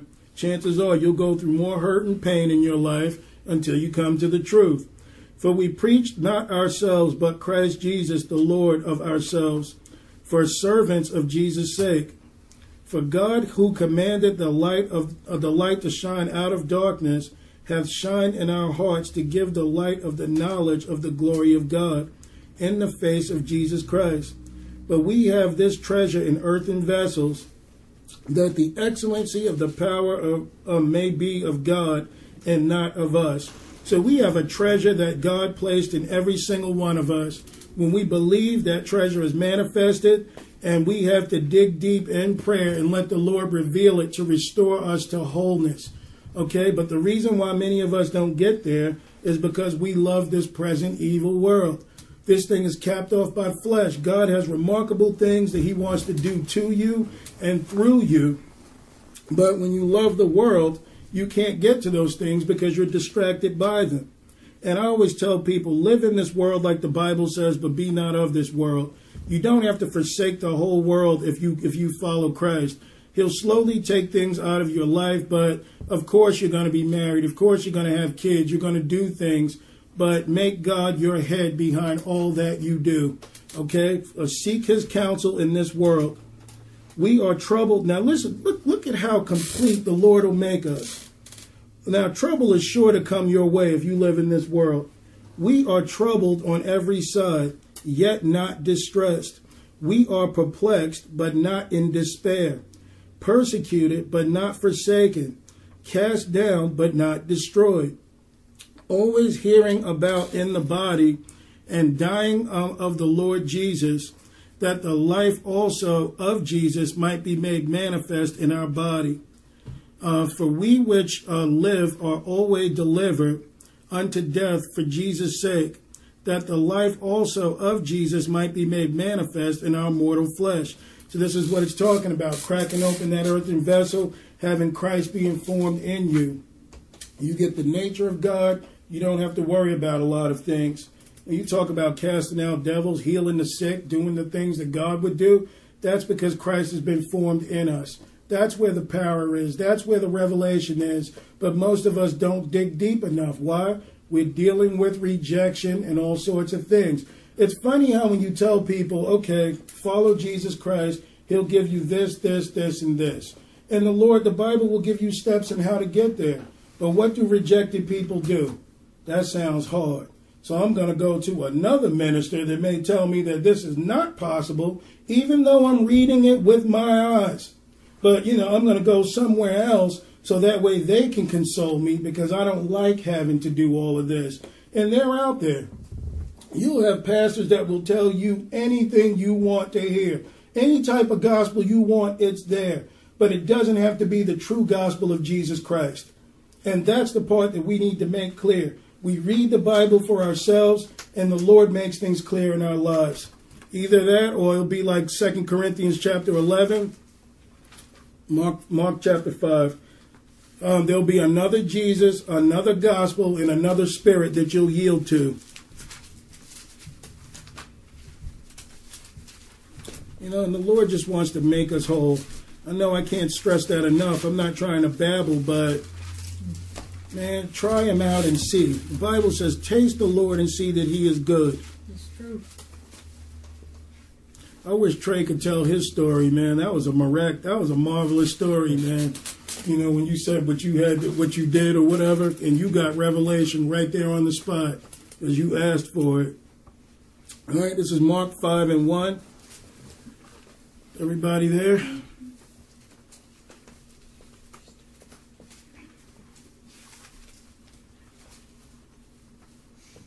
This is the story of the Gadarene demoniac. Mark chapter 5, verse 1. And they came over unto the countryside of the sea, uh, into the country of the Gadarenes. And when he was come out of the ship, immediately there met him out of the tombs a man with an unclean spirit, who had his dwelling among the tombs, and no man could bind him, no, not with chains, no, not with chains. So this would be a sort of madman that was definitely rejected. He was in the tombs, you know, um, away from people, but the Bible makes clear he had an unclean spirit. Because that he had been often, yeah, Jay? Yeah. Yeah, you ain't got a roast to death. I didn't know it was that hot in here. Yeah, you turn it all the way up if you want. I think that's it. Yeah. All right, so um, all right, so this man, um, they said no man can bind him. This guy was up in the tombs. Because he had been often bound with fetters and chains, and the chains had been plucked asunder by him, and the fetters broken in pieces, neither could any man tame him. So we're talking a manimal here. This is what the world is actually being turned into, but we'll see. And always night and day he was in the mountains and in the tombs, crying and cutting himself with stones. So, what is this? This is self mutilation. Okay, this is what the world is doing right now. Covered from head to toe in tattoos, messing up their earlobes, doing all sorts of things to mangle their bodies. What are they doing? This unclean spirit is trying to destroy the image of God. All right, so this guy's cutting himself and doing all this. And when he saw Jesus afar off, he ran and worshipped him and cried with a loud voice and said, What have I to do with thee, Jesus, thou Son of the Most High God? I adjure thee by God that thou torment me not. Now, this is not the man speaking. The man is obviously possessed at this point. You know, he ran to Jesus. The man ran, you know, threw himself before the Lord. And now the demon is actually speaking to Jesus. All right? So the demon said, Have you come to torment me not? You know, whatever. And uh, 9, 8. And it says, For he had said unto him, Come out of the man, thou unclean spirit. And he asked him, What is thy name? And he answered, saying, This is the demon speaking. Now, anyone who's ever done deliverance or dealt with it, I can tell you firsthand this stuff happens. You cast out demons, or in the time of deliverance, demons will speak through people. So this is not far fetched. Uh, so he asked him, he said, What is my name? And he answered, saying, My name is Legion, for we are many. So Legion is like 2,000 to 2,500 foot soldiers. This guy had 2,000 demons within his soul. Okay? Now, I know that this can happen. Now, notice, this man was very strong. He was breaking chains and, you know, like they were twigs and running around, cutting himself. Wild man. See, now a doctor would say, well, he needs psychological help. This guy was full of demons, and this is exactly how the world will deal with a situation. They would have medicated this man. Jesus is addressing a demon. What people call disorders most of the time are demons, and they need to be dealt with as such, but only Jesus Christ can get to the core of that situation and deal with it.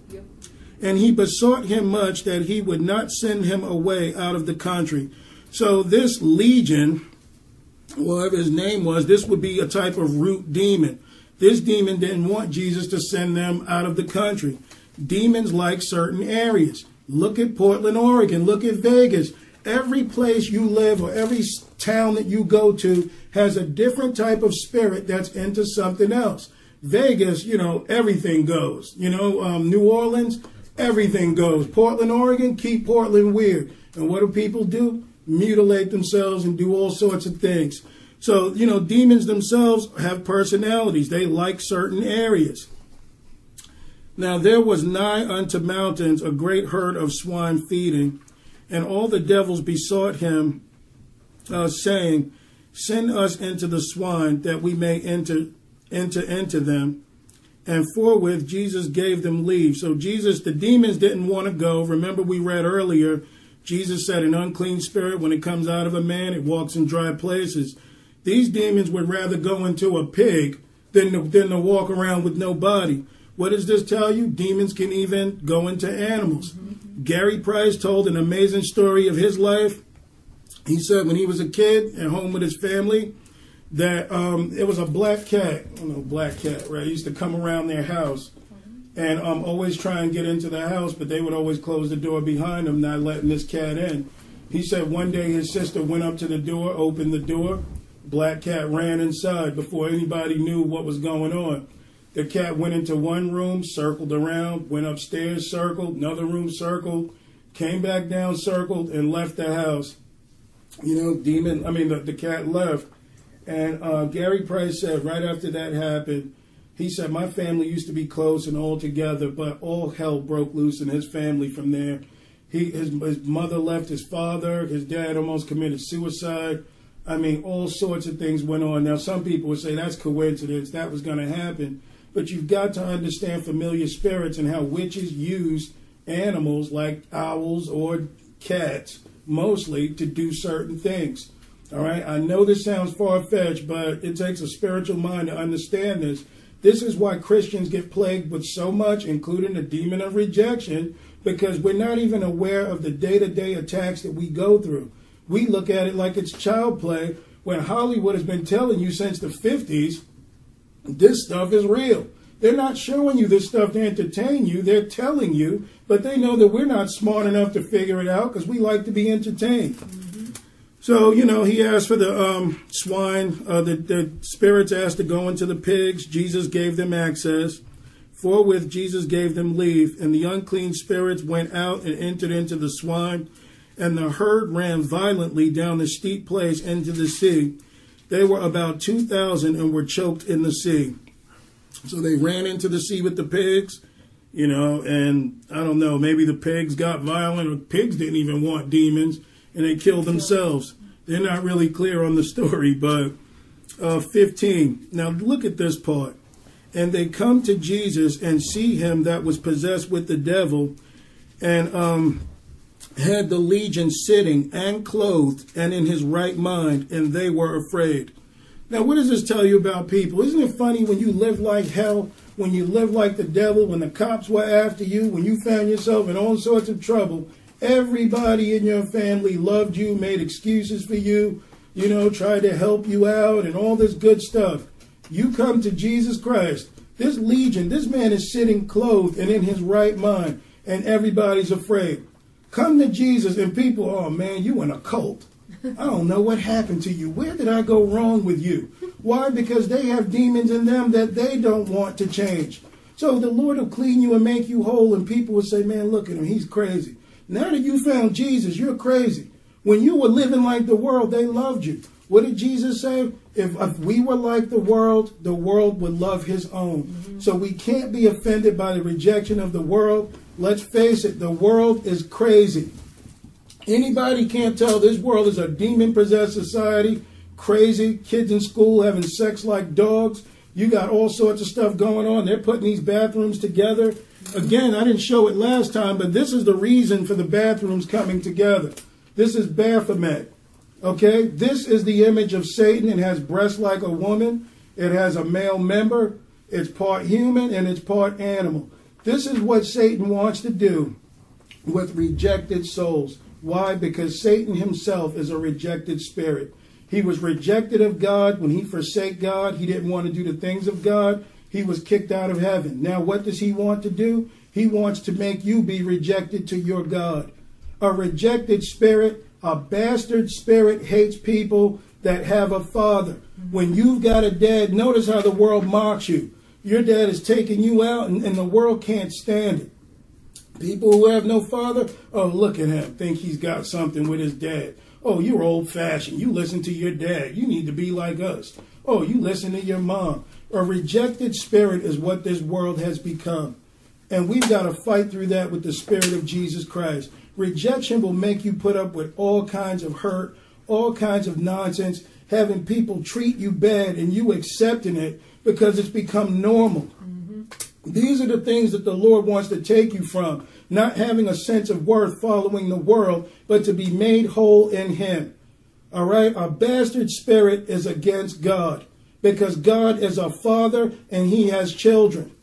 Okay? And He wants to look after them. So the enemy wants you to be like Him. Satan's rejected. He has no second chance. He was a spirit being. He was there with God. He blew his chance. But the Lord has given us grace and mercy. Why? Because He loves us all enough to have us one day be with Him. You know? It's the bastard spirit that's gone against the world, and I'll prove it. Oh, yeah. Hebrews 12.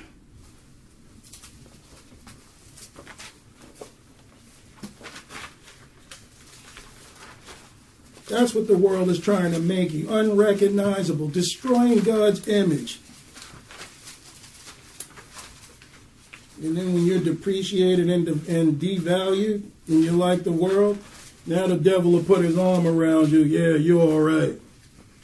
Yeah, I like you. You're a good man. I'm going to give you, you know, $20 million so you can rap to the young, ignorant, stupid kids so you can depreciate and devalue them and turn them into dogs and animals. Think about how men d- don't even care. Excuse me. Think about how men don't even care for women. You know, the way they call women and degrade women today. And you got women smiling in their faces, loving it. Think about what brought that on. I'm not angry, guys. You know, it's just, you know, this is where the world is headed. And all the Lord wants to do is make us whole.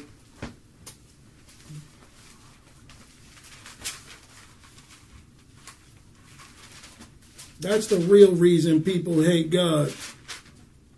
Because He won't let you do what you want to do. I remember when my parents used to make me go places and do things and take us to church. Man, I couldn't stand it as a kid. I hated church. I had to sing in the choir and do all this stuff. I hated it. But you know what I found out later on when I went back home to visit people that didn't have to go to church, that their parents let them run wild? Man, I went back home and heard them say, hey man, you know, um, how's your family doing? And I'm like, they're good. And he, they were like, yeah, man, I remember your mom through all rain, sleet, and snow, taking y'all back and forth to church and doing all of this. And I said, man, when I was young, I hated it. He said, yeah, but I wish somebody treated me like that. My mom didn't care what I did. Wherever I went, whatever I wanted to do, I did. He said it would have been great to have somebody tell me, be home at 10, be home at 9.30. I love you. I want you home. But you know, when you don't care about a kid, you let them run wild. So you know, we hate being told what to do. But to have that love in your life, man, that's not being rejected. That's being cared for. Girls with no fathers, boys with no mothers, man, you see a hate in them that you wouldn't believe what they go through in life. And that's why the Bible says if your if your father and your mother forsake you, then the Lord will take you up. God will make you whole. He's the only father you need. He's the only one that will be there for you. You know, I mean, Ray Lewis said, and I hate to go in all this tragic stuff, but I'm, I'm just trying to give examples mm-hmm. about a spirit of rejection. Ray Lewis said, man, when I used to see my mom dating, you know, men used to beat the mess out of her and do all sorts of things to her. He said, man, I used to go back in my room as a kid and do push ups until I threw up because I didn't want men beating on my mom. Now, you see the way this guy plays football? You see the, the stuff that he did in his game? He, he stayed with that hurt in his life. I mean, you know, Mike Tyson, similar story, man. There's so many people out there, rejected spirits that Satan would love to put his arm around you. Man, I'll take care you. Don't worry about it. That's what gangs do. That's what pimps do to whores. Okay? That's what they do to women who have no father, who don't know themselves. Man, I'll take you under my wing. Don't worry about it. I got you. Until he turns her out and depreciates and devalues her. And here the Lord will come, saving you out of what you've been through. Man, come on home. There's no greater feeling than you forsaking your mom and your dad, and you went out there and you lived like hell. And then one day you come back home. You're, you're even embarrassed too, because you know what you've done. You know where you've been. And they open the door and they say, Come on home. They don't even remember the stuff that you did because they love you enough that you're home. Mm-hmm. We got to get over this spirit of rejection. Hebrews 12 and 1 Wherefore, seeing we also are compassed about with so great uh, a cloud of witness, let us lay aside every weight and the sin which doth so easily beset us, and let us run with patience the race that is set before us. What is that race? Following the Lord, you know, taking that course, letting Him make the best of you, letting Him make you whole so you won't be rejected in following him, finishing that race in the heart of God, looking unto Jesus, the author and finisher of our faith, who for the joy that was set before him endured the cross, despising the shame, and is set down at the right hand of the throne of God. For consider him that endured such contradiction of sinners against himself, lest, ye be wearied and faint in your minds. Ye have not yet resisted unto blood striving against sin, and ye have forgotten the exhortation which speaketh unto you as unto children. My son, this is this is Paul speaking, the inspiration of the Lord. Despise not thou the chastening of the Lord, nor faint when thou art rebuked of him. So if you do bad in the Lord, don't despise it if he if he reveals to you what's wrong with you. You want that correction. You want that, that beating, that little spanking. You want to be corrected and shown what's right. All right? Because it says, um, look at verse 6 For whom the Lord loveth, he chasteneth, and scourgeth every son whom he receiveth. So what the Lord is telling you, I mean, he loves you is why he's correcting you. I mean, again, it goes back to what my friend told me, what he went through in his life. Man, he didn't feel loved. I thought he had it good. I'm like, man, I got to go in the house while you get to run around and do what you want. But that guy would have given up his life in a heartbeat for someone that cared for him. His story is tragic too. I'll have to tell that another day. But look at verse 7. If ye endure chastening, God dealeth with you as his sons. For what son is he whom the Father chasteneth not? But if ye be without chastisement, wherefore all are partakers, uh, all are partakers, then are ye bastards and not sons. Furthermore, we have had fathers of our flesh, which corrected us, and we gave them reverence. Shall we not much rather be in subjection unto the Father of spirits and live? So that tells us there, you know, without God's correction, without His love, if you don't have God in your life and Jesus Christ as your Lord and Savior, the most you can be is a bastard spirit, wandering around doing what you want. God's love is correction. When God is not paying attention to you and letting you do what you want, that's a curse. That's because he's done talking. So you don't want to have that in your life. You want your heart pricked when you do wrong because it only shows that he loves you. we'll go through one more thing, and I guess we'll conclude. But we are going to have a, um, you know, the Lord has put it on my heart to do this. So I guess I'm going to. Um, I'm going to call all those when they're done, when we're done with this. If you're not sure of your salvation, if you want the Lord, you know, we'll receive prayer. We'll go through a few steps. And you can have Him as your Lord and personal Savior because this is no time to be without God. November's coming up. All this stuff's going on with the election. They've got big plans here. And you want the Lord as your personal Savior mm-hmm. that you don't want to miss out. You can take what I'm saying and eh, whatever. Let's go to Romans 8 and 34. What time is it, somebody? I don't want to go overboard again. 9.52. All right, it'll be out here in a few minutes.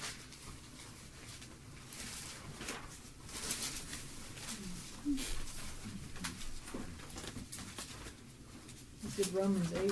Romans 8 and 34. That's right by Corinthians.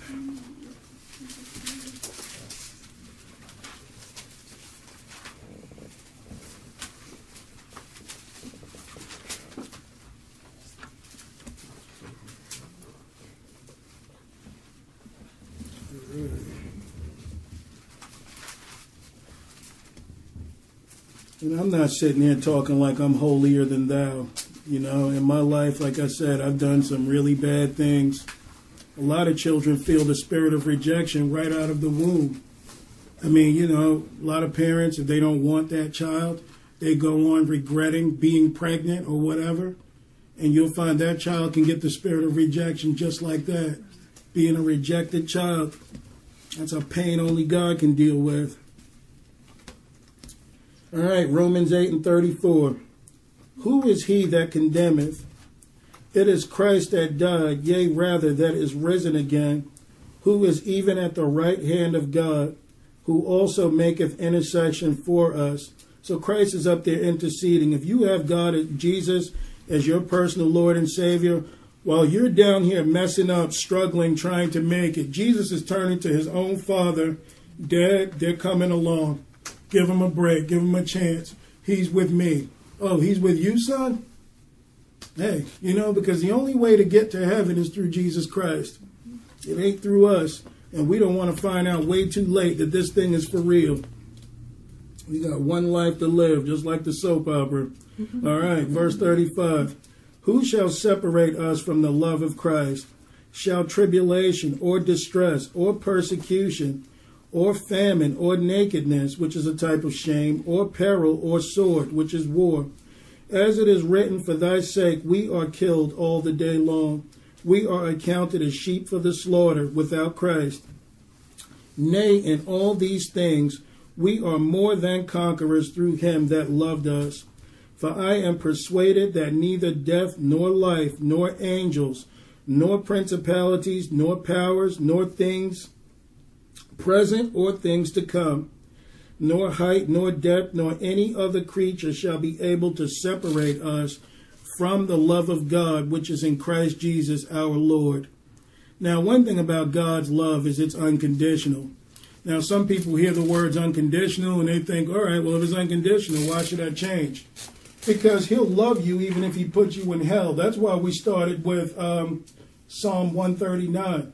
The problem for going to hell is not God's love for you, it's your love for Him.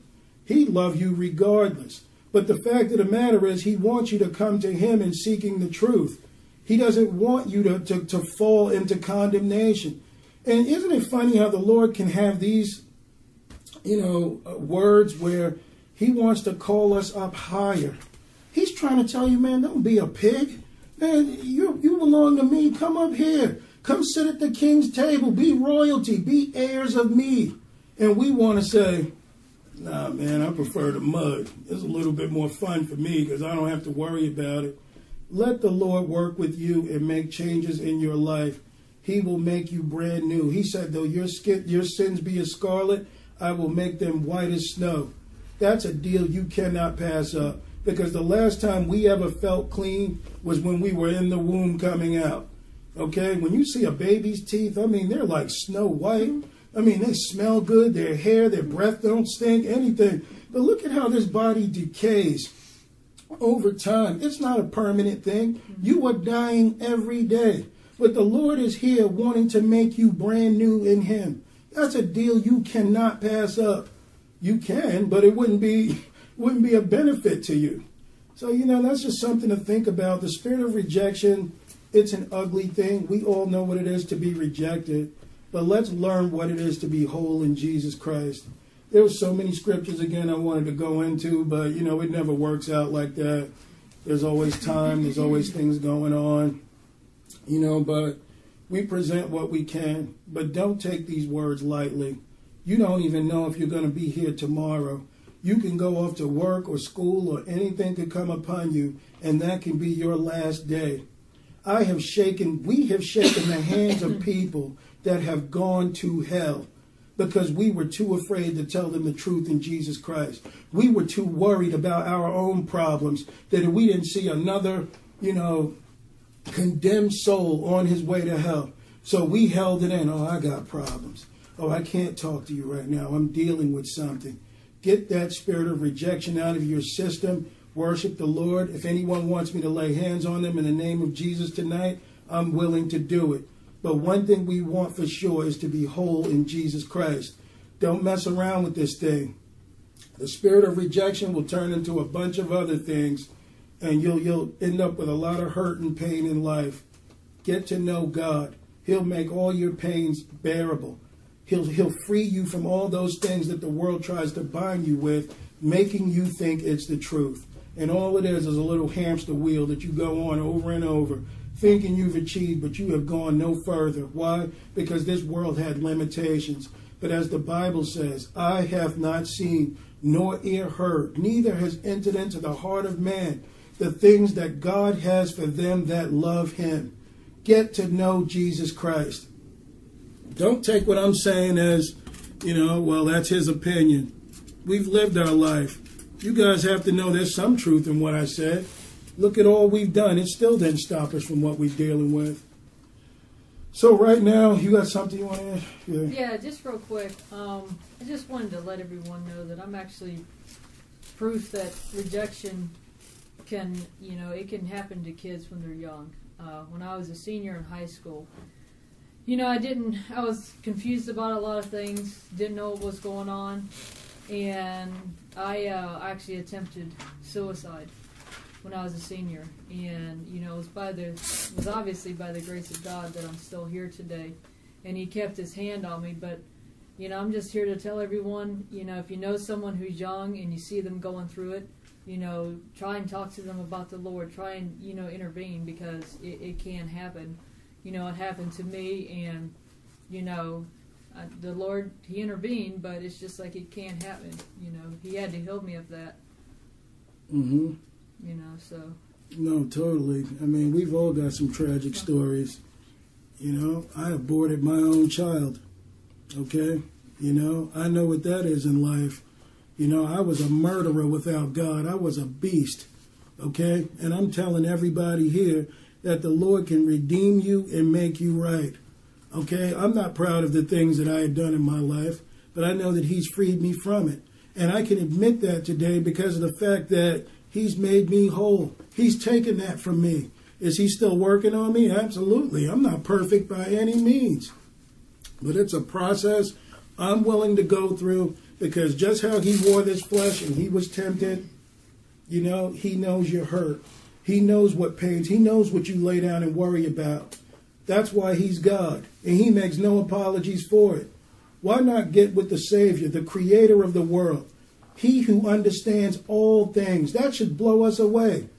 Understanding all things. And he's calling you friend. He wants to be your friend.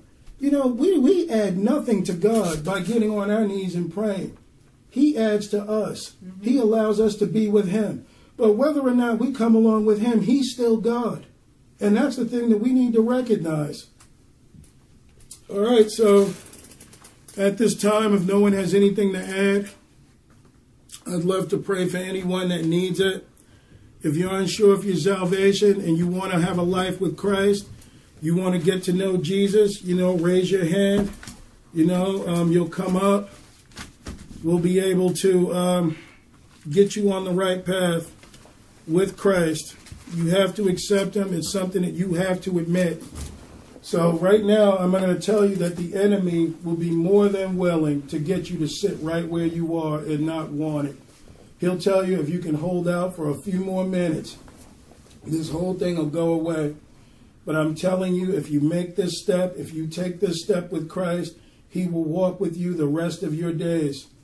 So if you're unsure of your salvation and you want to have a relationship with Christ, I'm asking that, you know, you can raise your hand or come forward. We'll say a prayer and accept Him as your personal Savior. But if you don't, that's between you and Him. I'm just saying that the offer is open. So is there anybody right now who wants prayer or anything like that? Something you're struggling with, something that you know that you've done or you dealt with in your life that you want forgiveness for and you want to come to the Lord? Is there anybody here? Don't feel alone. Don't feel rejected. Don't feel like it's nothing. Oh, well, if I go up, everyone's going to know I have problems. Because I'll tell you what, we've all got problems. All right? I love the people that when they have an altar call, every Sunday they're going up there. And then you're wondering, wow, this person must sin a lot. It's got nothing to do with that. That's a broken person that knows that they need Christ while you got the religious people sitting in the back cold as a stone, acting like they, they live perfect day in and day out. A real Christian is broken over his sin and wants to make improvements in his life. So anybody want a prayer? Last, all right, Andrew. What about you, Devin? Um, I'm fine. You sure? Yeah. All right, you, Ashley? Thank you. You sure? There's little Easton, huh? You want a prayer, Easton? Yeah. All right.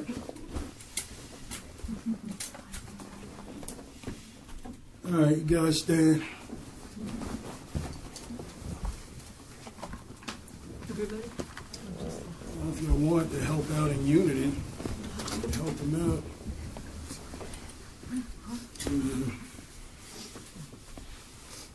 All right, raise your right hands, guys. Repeat after me.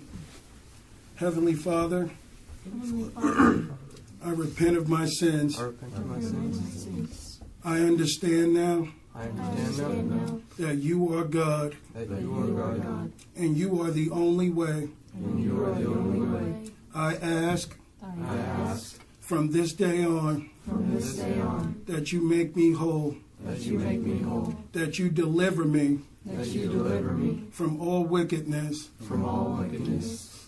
hold me, Hold me, nurture me, nurture me, build me up, build me up, make me new. make me new. I understand I understand I am a sinner I am a sinner, and I cannot go any further and I cannot go any further without you. without you.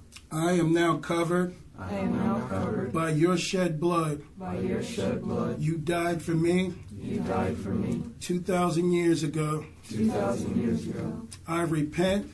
I repent. I accept your gift I accept your gift of salvation. of salvation. Uh, if you have any sins at this point, guys, anything that you want to confess, anything that you know that you've done that you want to let go, you know, I'm asking that you say a quick prayer, that you let it out, you pray inwardly, or you can confess them because the Lord will make those changes in your life. If you confess your sins, He is faithful and just to forgive your sins. You guys can say it under your breaths. I don't have to hear it, whatever it is, but make sure that you confess it before the Lord because from that point on, He's going to carry you every step of the way. He is a Father, He is love, He is a true and giving God, and He'll never forsake His people. So, whatever it is you need to repent of, just take this time real quick.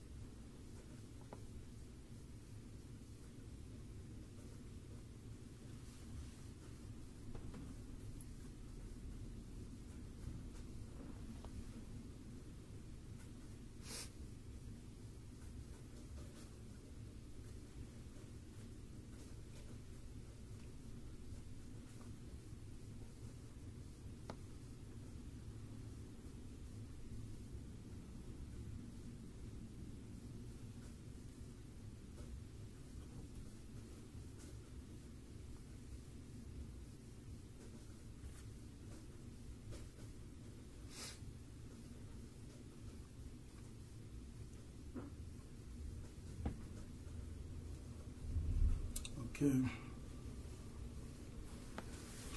Lord, I'm asking at this time for those who have stepped forward, you know what hurts and pains they have in their lives.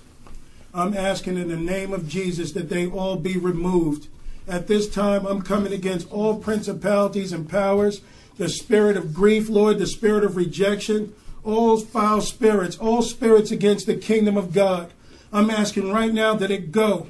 I'm asking in the name of Jesus that it flees and that it has no place here. That your people have been made whole. They have accepted you as Lord. So, Lord, from this point on, you cannot lie. You are God. And Lord, let us hold true to your promise. Keep us, Lord, in this time of need. Take us the rest of the way. Do all that is necessary for your people. Free us right now. All demonic presence and spirits, in the name of Jesus, I call them out right now that they go, that they have no place here, that they know have no place here. Take a deep breath, guys, and let it out. Thank you, Jesus. Thank you, Lord, for this time. Let's give the Lord a hand. Let's praise Him. He is God. He can do all things. From this day on, He's going to make a change in our lives. And you just wait and see. And for anyone that doubts, ask the Lord to reveal Himself to you. He will do it. He is God. He's going to be with you guys the rest of the way. Heavenly Father, for those who have stepped forward, Lord, I'm asking that you watch over them and keep them. I'm asking that you impart your spirit to them, Lord, because they're aware of what's going on. I'm asking from this day, Lord, that you take them through dangers seen and unseen, that you make them out to be the men and women that you have always called them to be. You are God, and you can do all things. Lord, I'm asking that you make their gifts be revealed upon them, that you give them newness of life, that you take away every spirit, Lord, every thought that is not in the obedience of Christ. In Jesus' name, Lord, I pray. May they continue to come. May they see the truth in you. May they know the error in their ways.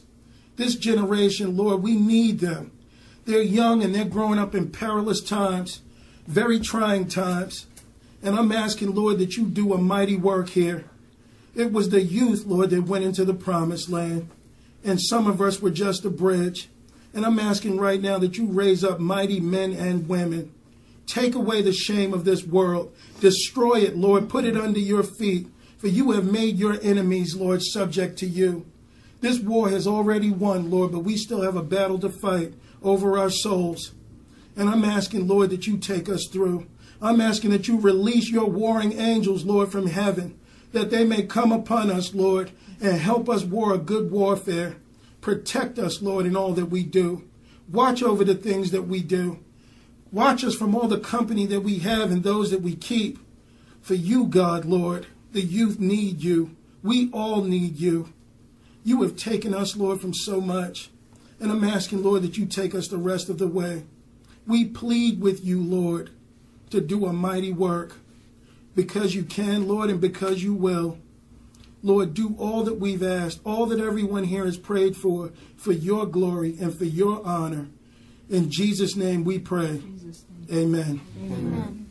Hello, it is Ryan, and we could all use an extra bright spot in our day, couldn't we? Just to make up for things like sitting in traffic, doing the dishes, counting your steps, you know, all the mundane stuff. That is why I'm such a big fan of Chumba Casino. Chumba Casino has all your favorite social casino style games that you can play for free anytime, anywhere with daily bonuses. That should brighten your day a little.